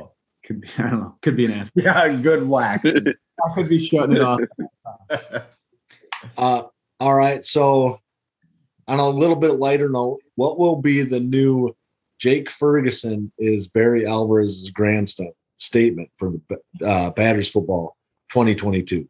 This is a really tough question. This might be the toughest question that you've sent so me. What is the what is the weird fact that we're going to learn about some some uh, Badger football player this year? Kind of a cop-out, but I think the answer is last year Braylon Allen was seventeen. I think that is still going to be like a narrative. It's like he did this last year and he was still seventeen. I think we're going to hear that a ton this year, and like, okay. or he's or he's now just eighteen. But I still think that's going to be the narrative, and a lot of people are going to talk about it. It's going to be it's like a tough question to answer because all of our outside guys are new, so nobody knows what they're going to talk about. And then all of our, our defensive guys, except for Nick Herbig, are kind of fresh and new too. So I don't really know that much about like what a broadcast would talk about or their their backgrounds. Um, it's I think it's Braylon Allen was seventeen last year is going to be what's talked about. Yeah, or maybe like he is only eighteen now. Like he just turned. The youngest eighteen-year-old to have this many yards. I I could see that being the case yeah. too. All right, Andy, thank you so much for coming on. Uh, I think we learned a lot about what what kind of happened in the spring and where Badger football is sitting. So we really appreciate you coming on, answering our questions, playing our little games with us. So thank you very yeah, much. I appreciate yeah. it. Um, I texted Mike after you guys had me on the first time with the recruiting topic, and uh I texted him and I said, this has been my favorite thing to do for ten years and nobody's ever asked me about it. So it was one of the best, best hours of my life. Um, and then this was a great time as well. So I appreciate it, guys. Yeah. Thank you so much, Keel. You're the man, dude. You You know your shit. You're our Badgers go-to guy. We'll be we'll be calling in the fall again. Don't worry. I think I, I proved myself to be well-rounded. I, I do think I crushed the sporting event draft as well. So I think I, I showed some versatility tonight. So yeah, no, you crushed that one too. I definitely did not crush that. uh, I think you did better than your uh, than your master's lunch or dinner takes that you guys had. I did want to. Oh, I was kind. That was the that was the setup for the uh, concession stand one too, and I kind of forgot to get you into it. That couldn't have sounded more like the River Run guys from Sparta with your cheese curds and like pat like a buffet style for the fanciest meal of the year for the fanciest sport, and you went like OK Corral or whatever Golden Corral. No, I didn't say Golden Corral. It's a step above Golden Corral. Oh. But it's still a buffet. Oh, I love it. You could have been, nobody even said like a, a good like supper club old fashioned or like a fish fry. Like if you wanted to stick to down home Wisconsin, you could have at least got that fancy nine dollar fish fry down at you know down the at supper. The Legion in Wilton, huh? Yeah. Get the poor man's lobster. Yeah, good points there, but. Yeah, I just want a buffet. I want Old Country Buffet back back to its prime. I think you went double buffet, if I remember correctly. You went like buffet for dinner and then like an ice cream buffet option. Yes, that's exactly what I did because that's exactly what I love. That's great. Well, thanks for having me on, guys. Pats, congrats, uh, congrats, man. Happy for you. Yeah, no, thank you, buddy. Thank you for coming on. You're always great. So we love you, buddy. We'll see you later. We appreciate it. Right. Thank you very much.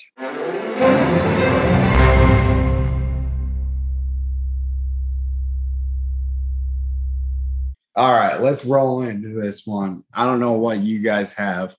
I'm rolling. All right, so we had a we had a pretty busy week in Wisconsin sports for what everybody considers kind of like a down time of the year, right? So we had the the Green Bay Packers draft. They had eleven total picks. Um, what I'm going to do is just kind of run through them real quick. You guys can give me your overall consensus of what you thought. I like that a lot. All right. So we had Quay Walker and Devontae White in the first round, Christian Watson in the second round, Sean Ryan in the third, Romeo Dubs in the fourth. Um, and now I don't know exactly where these guys fall. Zach Tom, Kingsley and Enagbare. I think we're both fifth round picks.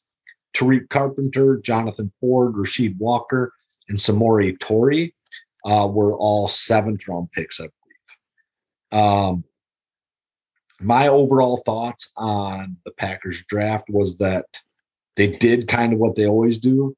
They find who they think is one of the top players in the draft. They scoop them up, and it doesn't matter what position he plays. It doesn't matter really if he fits um, our like our needs, but they'll scoop up a guy that's going to play in the league for a long time. Even if he needs to develop a little bit, like they're going to go get him. I really liked what what they did on in the first round with Walker and Wyatt, shoring up the defense. A high-quality defense needs high-quality players, and going out and getting those guys right away was something I really liked. I really liked the Christian Watson pick with, uh, I think it was number thirty-four overall, traded both fifty-three and fifty-nine to the Vikings to go up and get him. Yeah, no, and Mike's our kind of a draft guy. And uh, this this was going to be my, like, so Christian Watson out of North Dakota State. I, I'm curious, like, your thoughts behind that pick, because it seems like we had something, like, motivated behind that. Like, there was a, a time bomb clicking, like, where we needed to trade up to get that guy. And we weren't going to take him the first round. It's, I love that pick. I, But I also have too much faith in the Packers, like being smart enough to like do that. So athletic. So from the things that I've read and the things that I've heard is that he has the size, the speed, the athleticism that the Packers are looking. I believe that it's called like a R A S score, R A S, and they rank it out of ten, right? So if you're a ten, you're the number one player at that position. That it's like relative athletic score, I think is what it is. And he was number one. He's the number one wide receiver for overall athleticism from whatever drills they use to create that number. The Packers really like that number. And then they tried to move into the first round to the number thirty-two pick with the Vikings, but the Vikings wouldn't move that because then they know they that the Packers get a fifth-year option basically for free. Right? You pick up that fifth-year option. You don't have to re-sign him for big numbers. You get to re-sign him on his rookie deal, whatever that number that works out to yeah. for his fifth year. And so the Vikings kind of, you know, messed with the Packers, but that's fine. You know, like you mess with the Packers now, and in five years you'll still be losing. We're cool with that. We'll deal with yeah. it, right?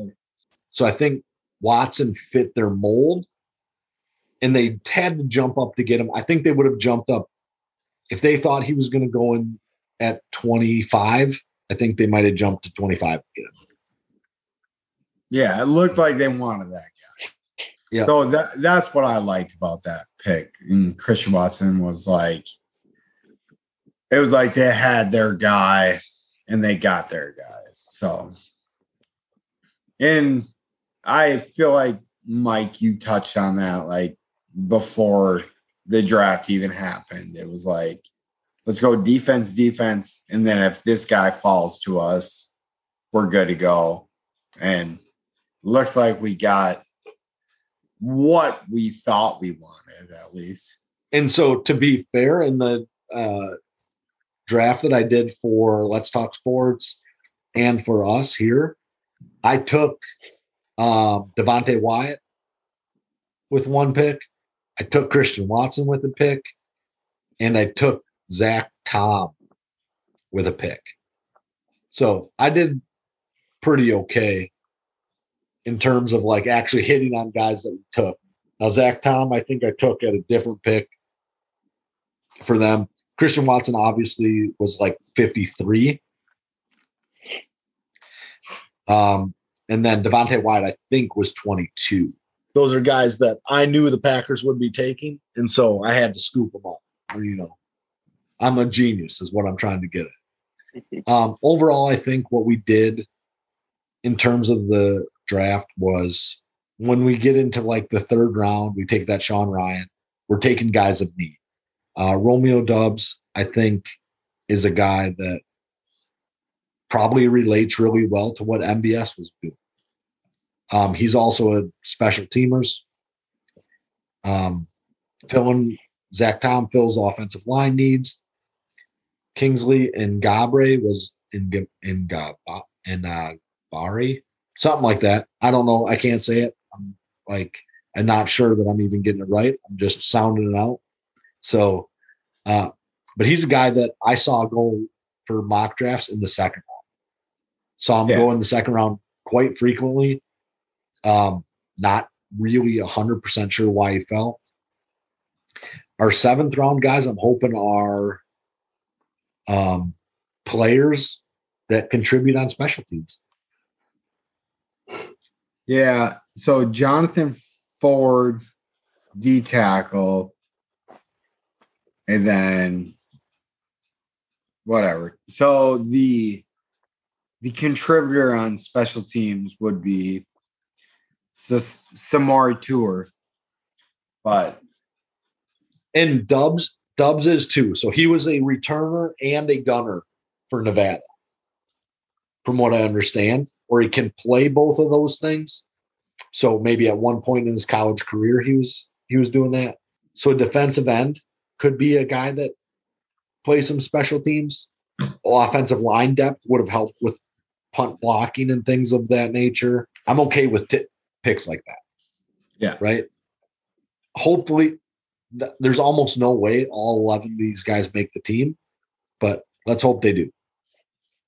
And I think something that we learned, I feel like a few years ago, we would have been so thirsty for a wide receiver with those first two picks, but we've learned to trust uh, Gunter Kuntz so much in improving our team. And I don't know, I feel like the general like reception of the draft has been a lot more favorable with, I mean, if this was same draft would have happened three years ago, I feel like we kind of would have freaked out with not getting a wide receiver with that first, one of those first two picks. But I feel like we proved over and over again that our front office finally, not finally, but they know what they're doing with those picks, regardless with what the media says. And I, and I don't, I'm not saying the media is having a negative like outlook, but I just, It's it feels good to have like a good draft and everybody agrees it's a good draft without needing to get a high-end wide receiver, like I said probably a couple episodes ago. But no, and it shored up that defense like crazy.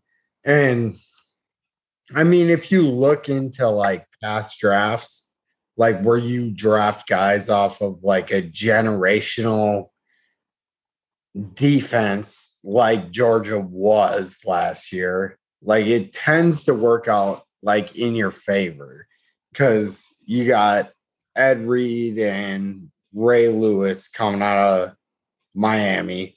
And I don't know, like I like that. It's like, let's make it happen on defense before we make it happen on offense. And we have Aaron Rodgers, so hopefully the Christian Watson pick can can pan out. So, but I was just impressed at like how intrigued and how in depth you guys went into the draft last episode.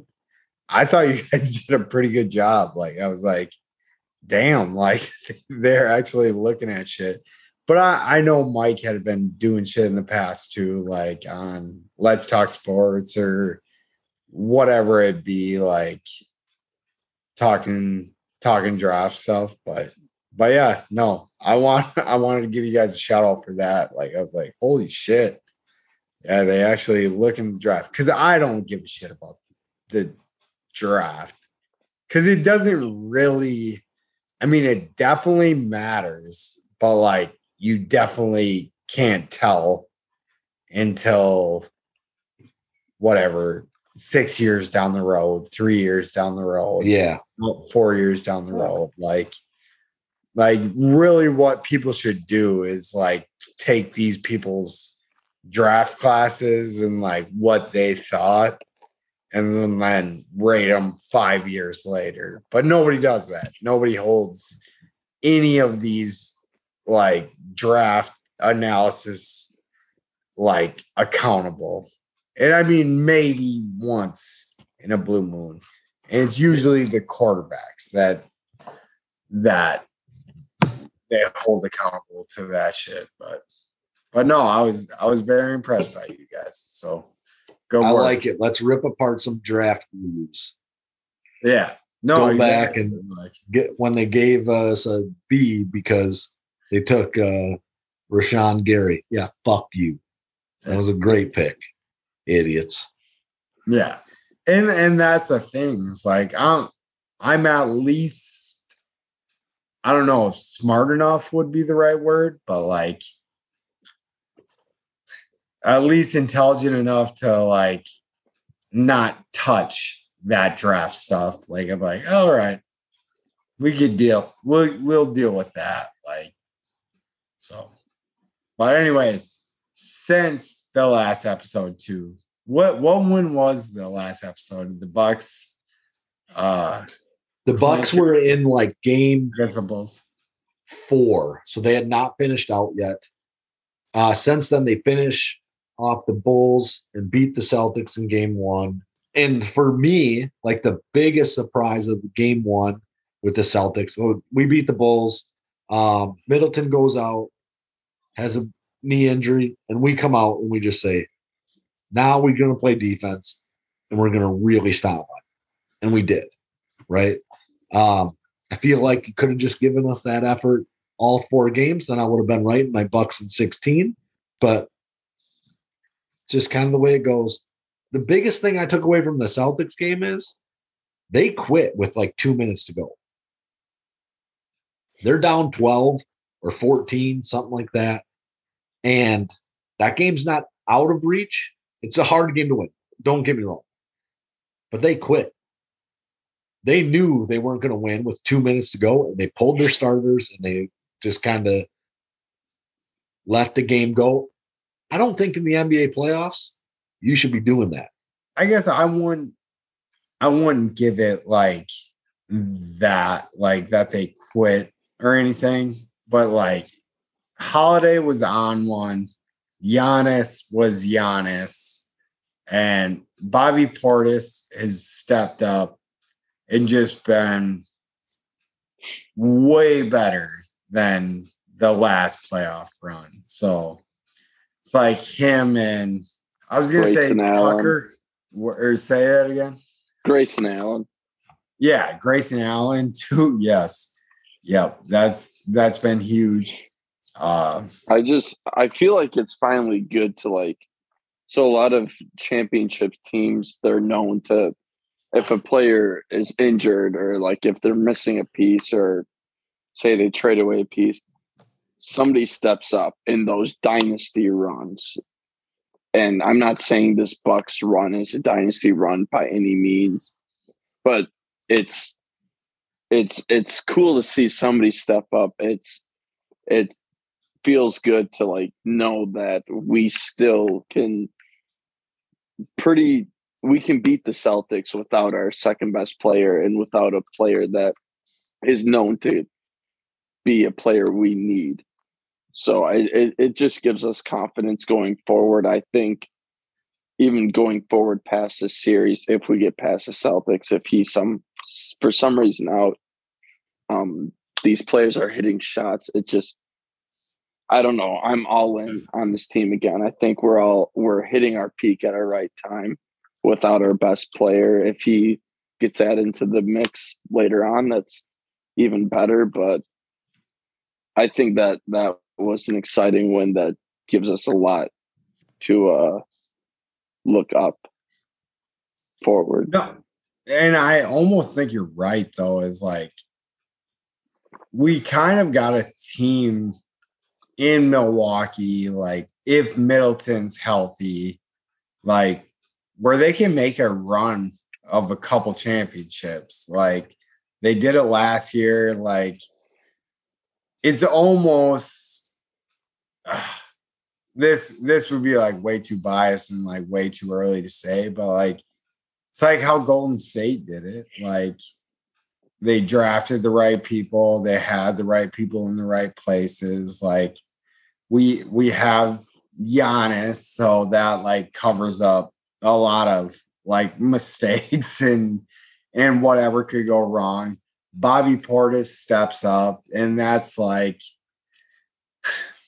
I don't know, like I don't know if you guys watched the Warriors game, but like Poole stepping up for them, like it was it was phenomenal to see that. Like it just was the next man up to to like clinch this championship.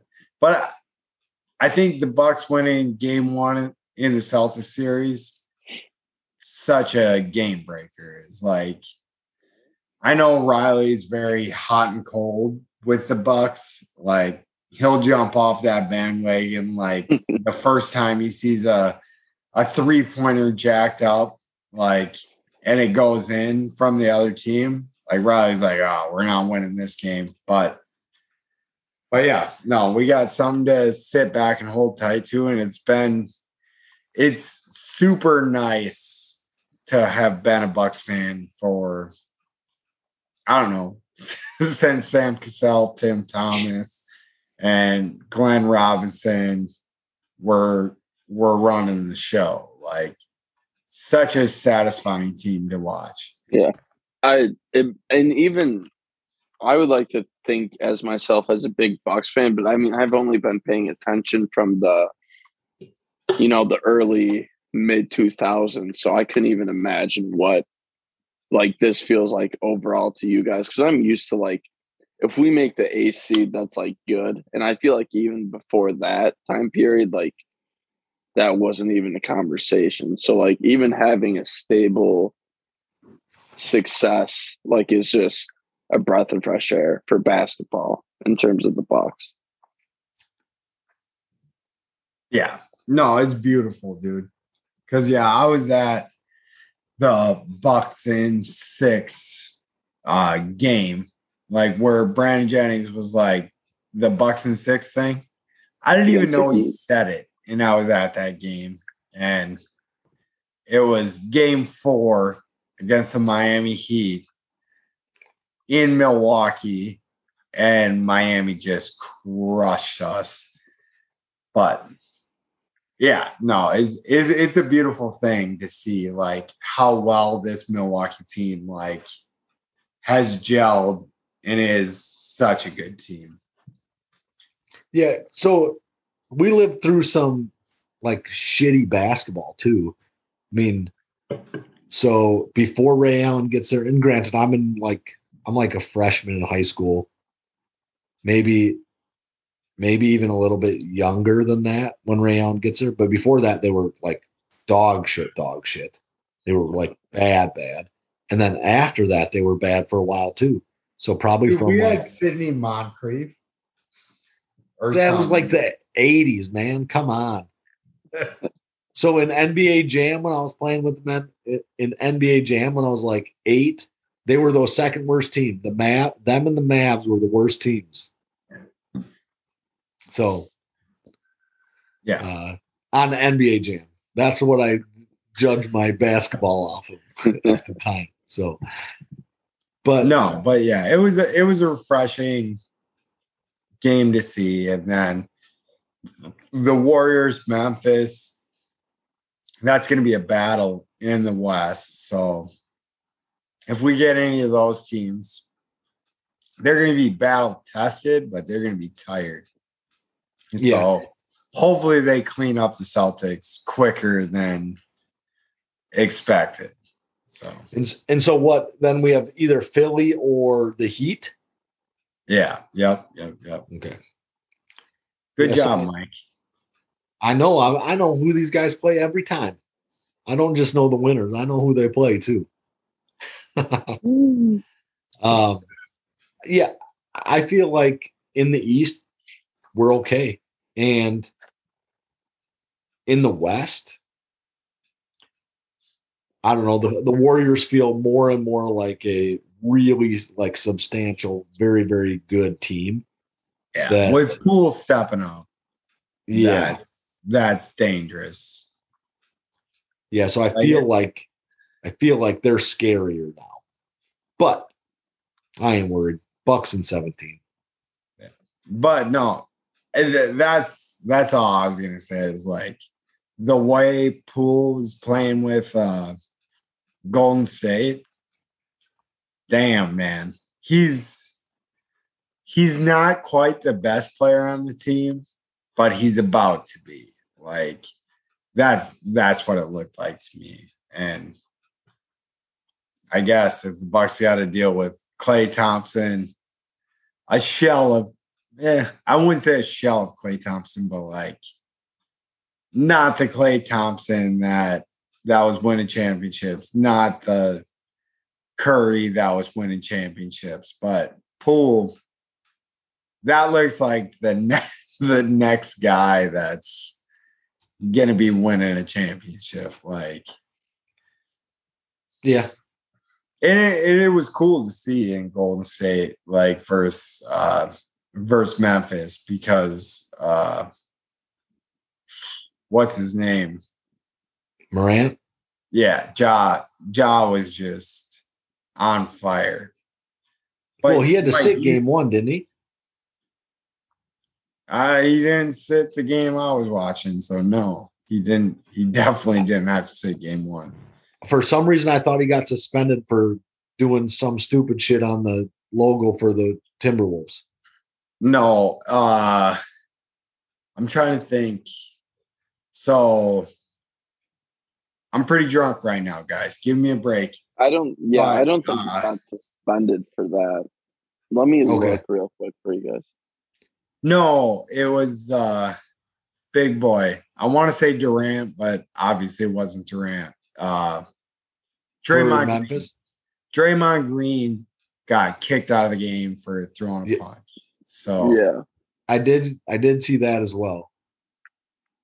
Green yeah. did. No, play I was watching that one. one. Yeah, he played and then like got kicked out early in that game, right? It, it oh, wasn't yeah. that early. He did get kicked like out. Yeah. He, yeah, seventeen minutes. So yeah, probably third quarter. Yeah, but anyways, Draymond Green gets kicked out. That's about as much as we know about the N B A, guys. So yeah, Bucks and seventeen. That's what I know yeah. about the N B A. Bucks and seventeen. There we go. What are we moving to next, Mike? All right. So the Brewers uh, went five and one last week, uh, swept the Pirates, and took two uh, two out of three from the Cubs. Basically, their pitching has remained dominant. When their bats get hot, they're going to win a lot of games, right? So when they get when they get a good hitting performance, they're going to win most of them games. That's big. They won five in a row and lost the last game of the Cubs series. You'd like to see two sweeps, but they have today off. I, yeah, and Willie Adames, I don't know his exact stats, but he was the N L player of the week. I think he had like four home runs, couple of, or I don't know how many R B Is, but he was N L player of the week. So it helps having a stud like that too. Um, I hope Yelich gets, I don't know, starts playing at least decent enough. I don't know. I feel like if we get a few hots playing average as they should, we should be a playoff team. And I feel like baseball is like the hardest game to talk about is yeah. just because like it's such a long season and like hot and cold. Like our pitching's so good. And, and like you guys said last week, Willie Adams, If we, if Willie Adams plays good, but I'll give Mike a break on that. He's uh he's a father, so they need to be able to uh, say at least one player's name's wrong. But like if Willie just, Adames keeps hitting like he hits, and and like Riley was saying, if like Yelich just turns into a shell of what he used to be, man, that that team's going to be hard to deal with. If you have, yeah, Wong at the top of the lineup, you got a big fat Wong, McCutchen, Rowdy Tellez, yeah. Tellez. I, I would like I, to de- I, defend myself. I think that Adams team- thing. So, like, I read that name all the time, and have like generally just said Adams, and kind of in the back of my head knew it was Adames. And I checked with Roy, Riley. I was like, Riley, this is Adames, right? Before I read it off. And he's like, yeah, yeah, that's right. And then I read it. He goes in and says Adames. I'm like, fuck, I know I said that. one hundred percent. And I, I think we were talking about either Devontae Adams or the draft or like the Packers. So I, I could definitely see that. Maybe, maybe, but like, Like I knew I was going to read it as that, like, because I have like all the time. If I read it on Twitter, I always read it as Adams, and like just kind of know that it's Adames, right? I like, like your father now. You can you can get one wrong. Once your kids are old enough to be embarrassed about it, though, you get two. So oh, so I can I can just keep moving forward. You're doing good. My dad's biggest one I ever remember is he would never get C C Sabathia's name right. He would call him C C Sebastian. And I'm like, Dad, we're at the game right now. C C Sabathia's pitching. Like, just please don't say what you think his name is out loud. Like, like, give me a break on this one. But, but yeah, like, like Mike gets a break.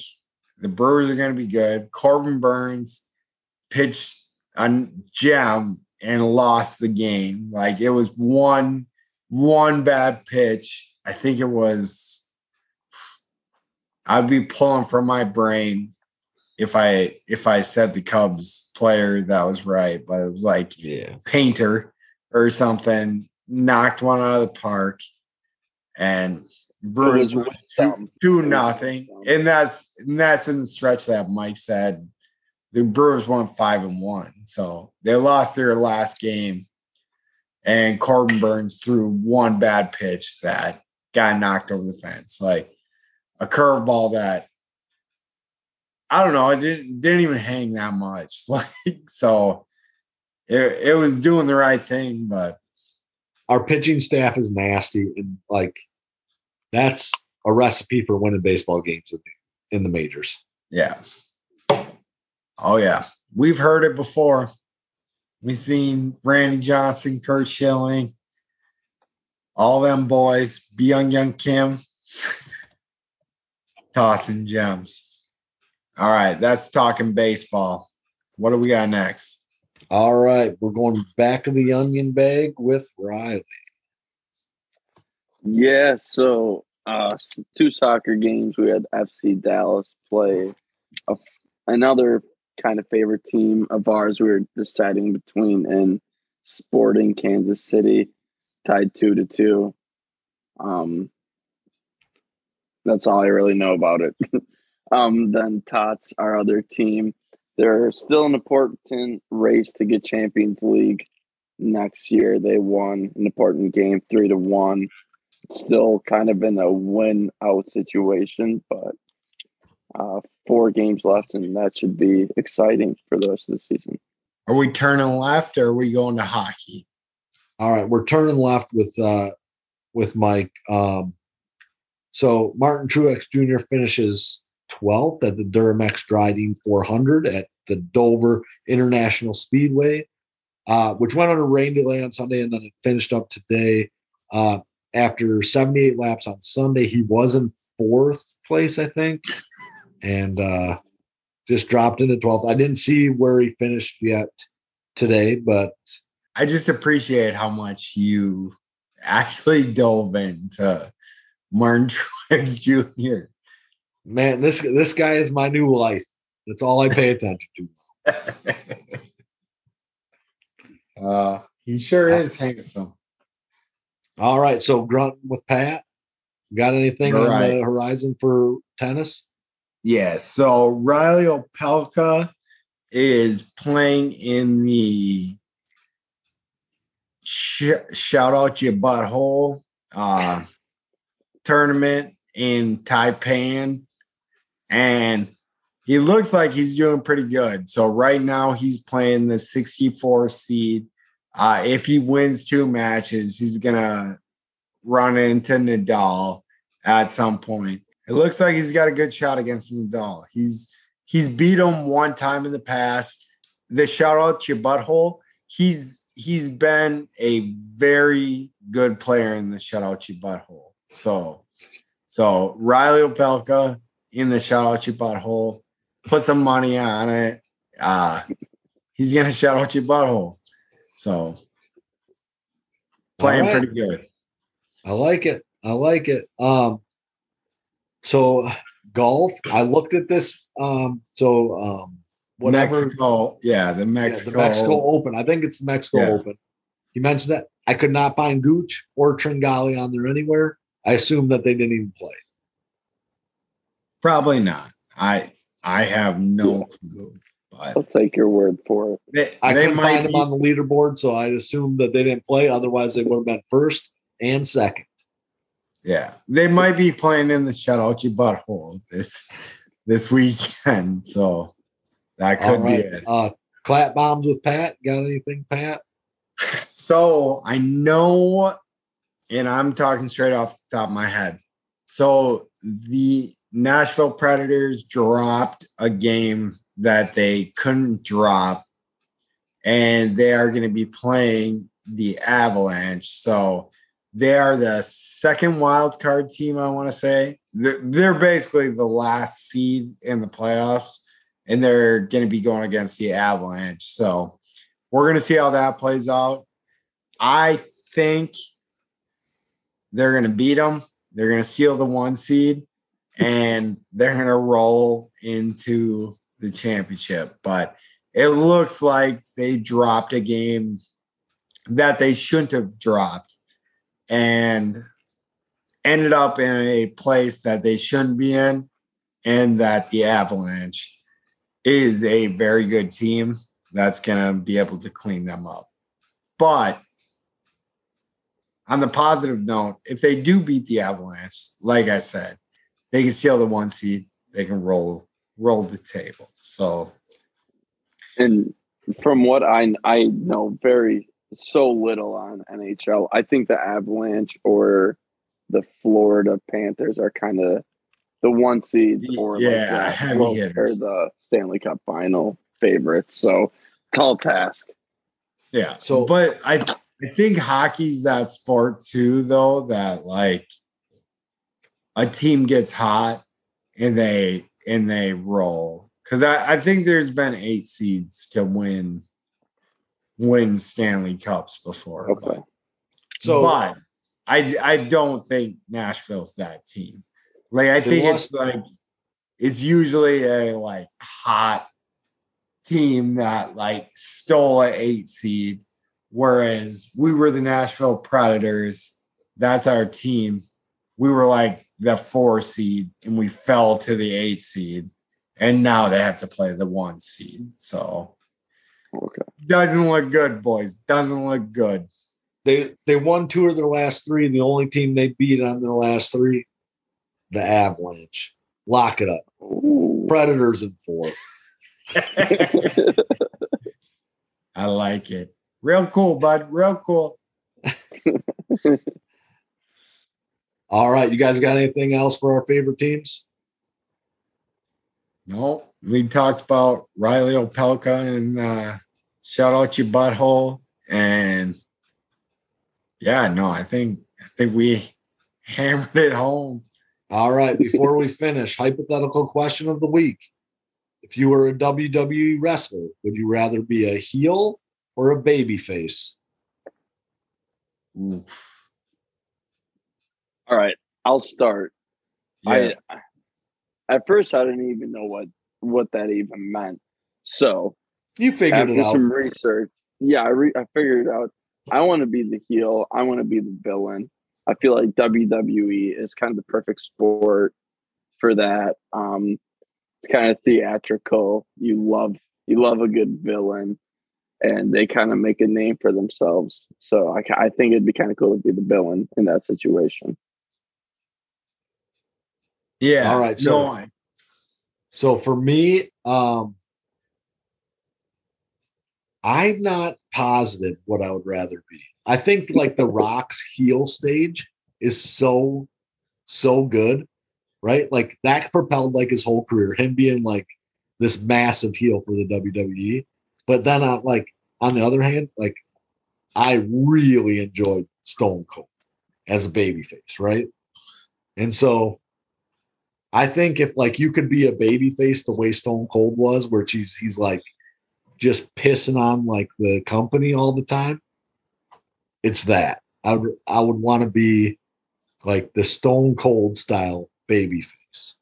All right, so I don't fully understand this question. After yeah. the way Mike answered that question, like it's like, well, would you, you want to be like a super badass, or would you want to be like a super duper badass? Like, no, so like there's heels and baby faces, right? So like heels are the guys that the crowd turns on.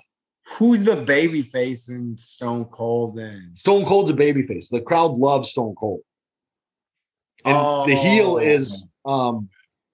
is uh, The Rock, because the crowd hates him because he's always saying like dumb shit to the crowd.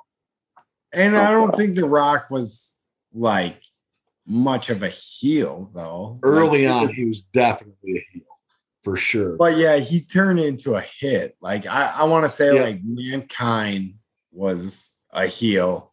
The Undertaker was a heel. For like, sure, Kane, at times, both those guys. Kane, Kane was a heel. Like, yeah. So if babyface means good guy and and heel means bad guy, yeah, I would way rather be a good guy. I I like that. So you'd like, rather be the guy that the crowd wants to come out. They're not booing you when you come out. So Razor Ramon is probably like the, I mean, maybe it's because of his death, but he's one of the most famous heels ever, right? Um, he always says like, good times never last, but bad guys always do, or something like that. Yeah. Uh, no, maybe you guys I mean, are too young for Razor Ramon. Yeah, I am too young for Razor Ramon. I'm kind of proud of that because, yes, I don't remember him. I remember Rey Mysterio Junior What? What was Is he? he yeah. There was, so he, he was like been, a W C W guy for me, like, and I can't remember. I think he, that he was a babyface with W C W, but I don't know. I don't ever remember him being like a powerhouse guy. He was always just uh, like a mid-level guy. Uh, yeah, yeah, no, he wasn't winning stuff. So if I had to pick the career of, so I like when people boo you on the road and cheer you at home. Like Yadier Molina is like the perfect like guy to me. Is like, like I fucking hate the guy, but like anywhere that guy goes, it's it's not good. So yeah, it's a tough question in wrestling. So well, so you can develop a career as a heel and be very, very successful. Right? Yeah, and it's no, all acting. Where like no, Molina's like people really hate him. Yeah. Yeah, no, but I like that about him. Is like if I if I was a player for a city, I would want you to just say like like fuck you. But wrestling wise, I think you would make bank more in the heel department. But I just like being liked. So I would probably go with the baby face. One thing I will say about that, though, is like Willie Adames is making enemies. That guy stares at his home runs a little bit too much, even for my liking, and does something after it. Like, I'm like, oh, buddy. Pat's turning into an old man. I am. It. I am. Kind of like no. Carlos Gomez. No, he nothing like Car- Carlos Gomez. Really? Yeah, he's actually. I will. I'll walk that back. He's very much like Carlos Gomez, but Carlos Gomez was like him in a different era. Like Carlos okay. Gomez, like pumped his fist after he hit a home run. And I was like, I'm cool with that. But Willie Adames is like jacking off and like uh, in the bed, like in the bathroom afterwards. Ew, let's go. Like, I think he needs to tone it down, but I love him. I do love him, but he's gonna make some enemies. And Yadier Molina is still in the league, so that's gonna be one of his enemies. But babyface, I will take babyface. Sorry. Long-winded answer. All right, so babyface for Pat, babyface for myself, and heel for Riley. He wants to be the Grayson Allen of the W W E. Hell yeah. yeah. Hell yeah. Uh, oh, so speaking of heels, I would do want to kind of mention this when it comes to the Bucks. I feel like Grayson Allen is going to be the world's or the N B A's best heel of all time. Yeah, everyone is going to hate him except for Bucks fans. Yeah, yeah. And, no, I agree. And I wouldn't even say that. I feel like maybe some, some Buck fans still hate him from the national championship game and that whole Duke run. I, I wouldn't say I'm one of them, but I could see it. I can no, see it I too. got past it. it. It's not like Mike hating Seattle fifteen years down the road from a pass that didn't get caught. So, but anyways, that pass, what pass was caught. That's the problem. Yeah. By Rasul Douglas caught that pass. Just, just, I think it was M D Jennings. If I remember correctly. Yeah. Oh, good. Yeah. Good pull. Good pull, Mike. But anyways, this is the episode of Banging on the Drum. I'm sorry. I was hammered the whole time. Thank you for listening. We're going to be even better all the time. Just keep listening, boys. Yeah. Thank Mike. You guys for listening. As I say each week, download on your phones, subscribe, download on your significant other's phones, download on phones you find on the street. Just do it. Riley. Yeah, ditto. Uh, keep downloading, keep listening. Um, excited to see how the Bucks do in the playoffs and excited for the Brewers season. That's our cool dude giving you an out right there, our boy Riley. But oh, yeah. Thank you for listening. All you suckers that doubt the Bucks, Brewers, Packers, you can eat them. Just eat them. I'm sorry. I was, I was way too fucked up for this.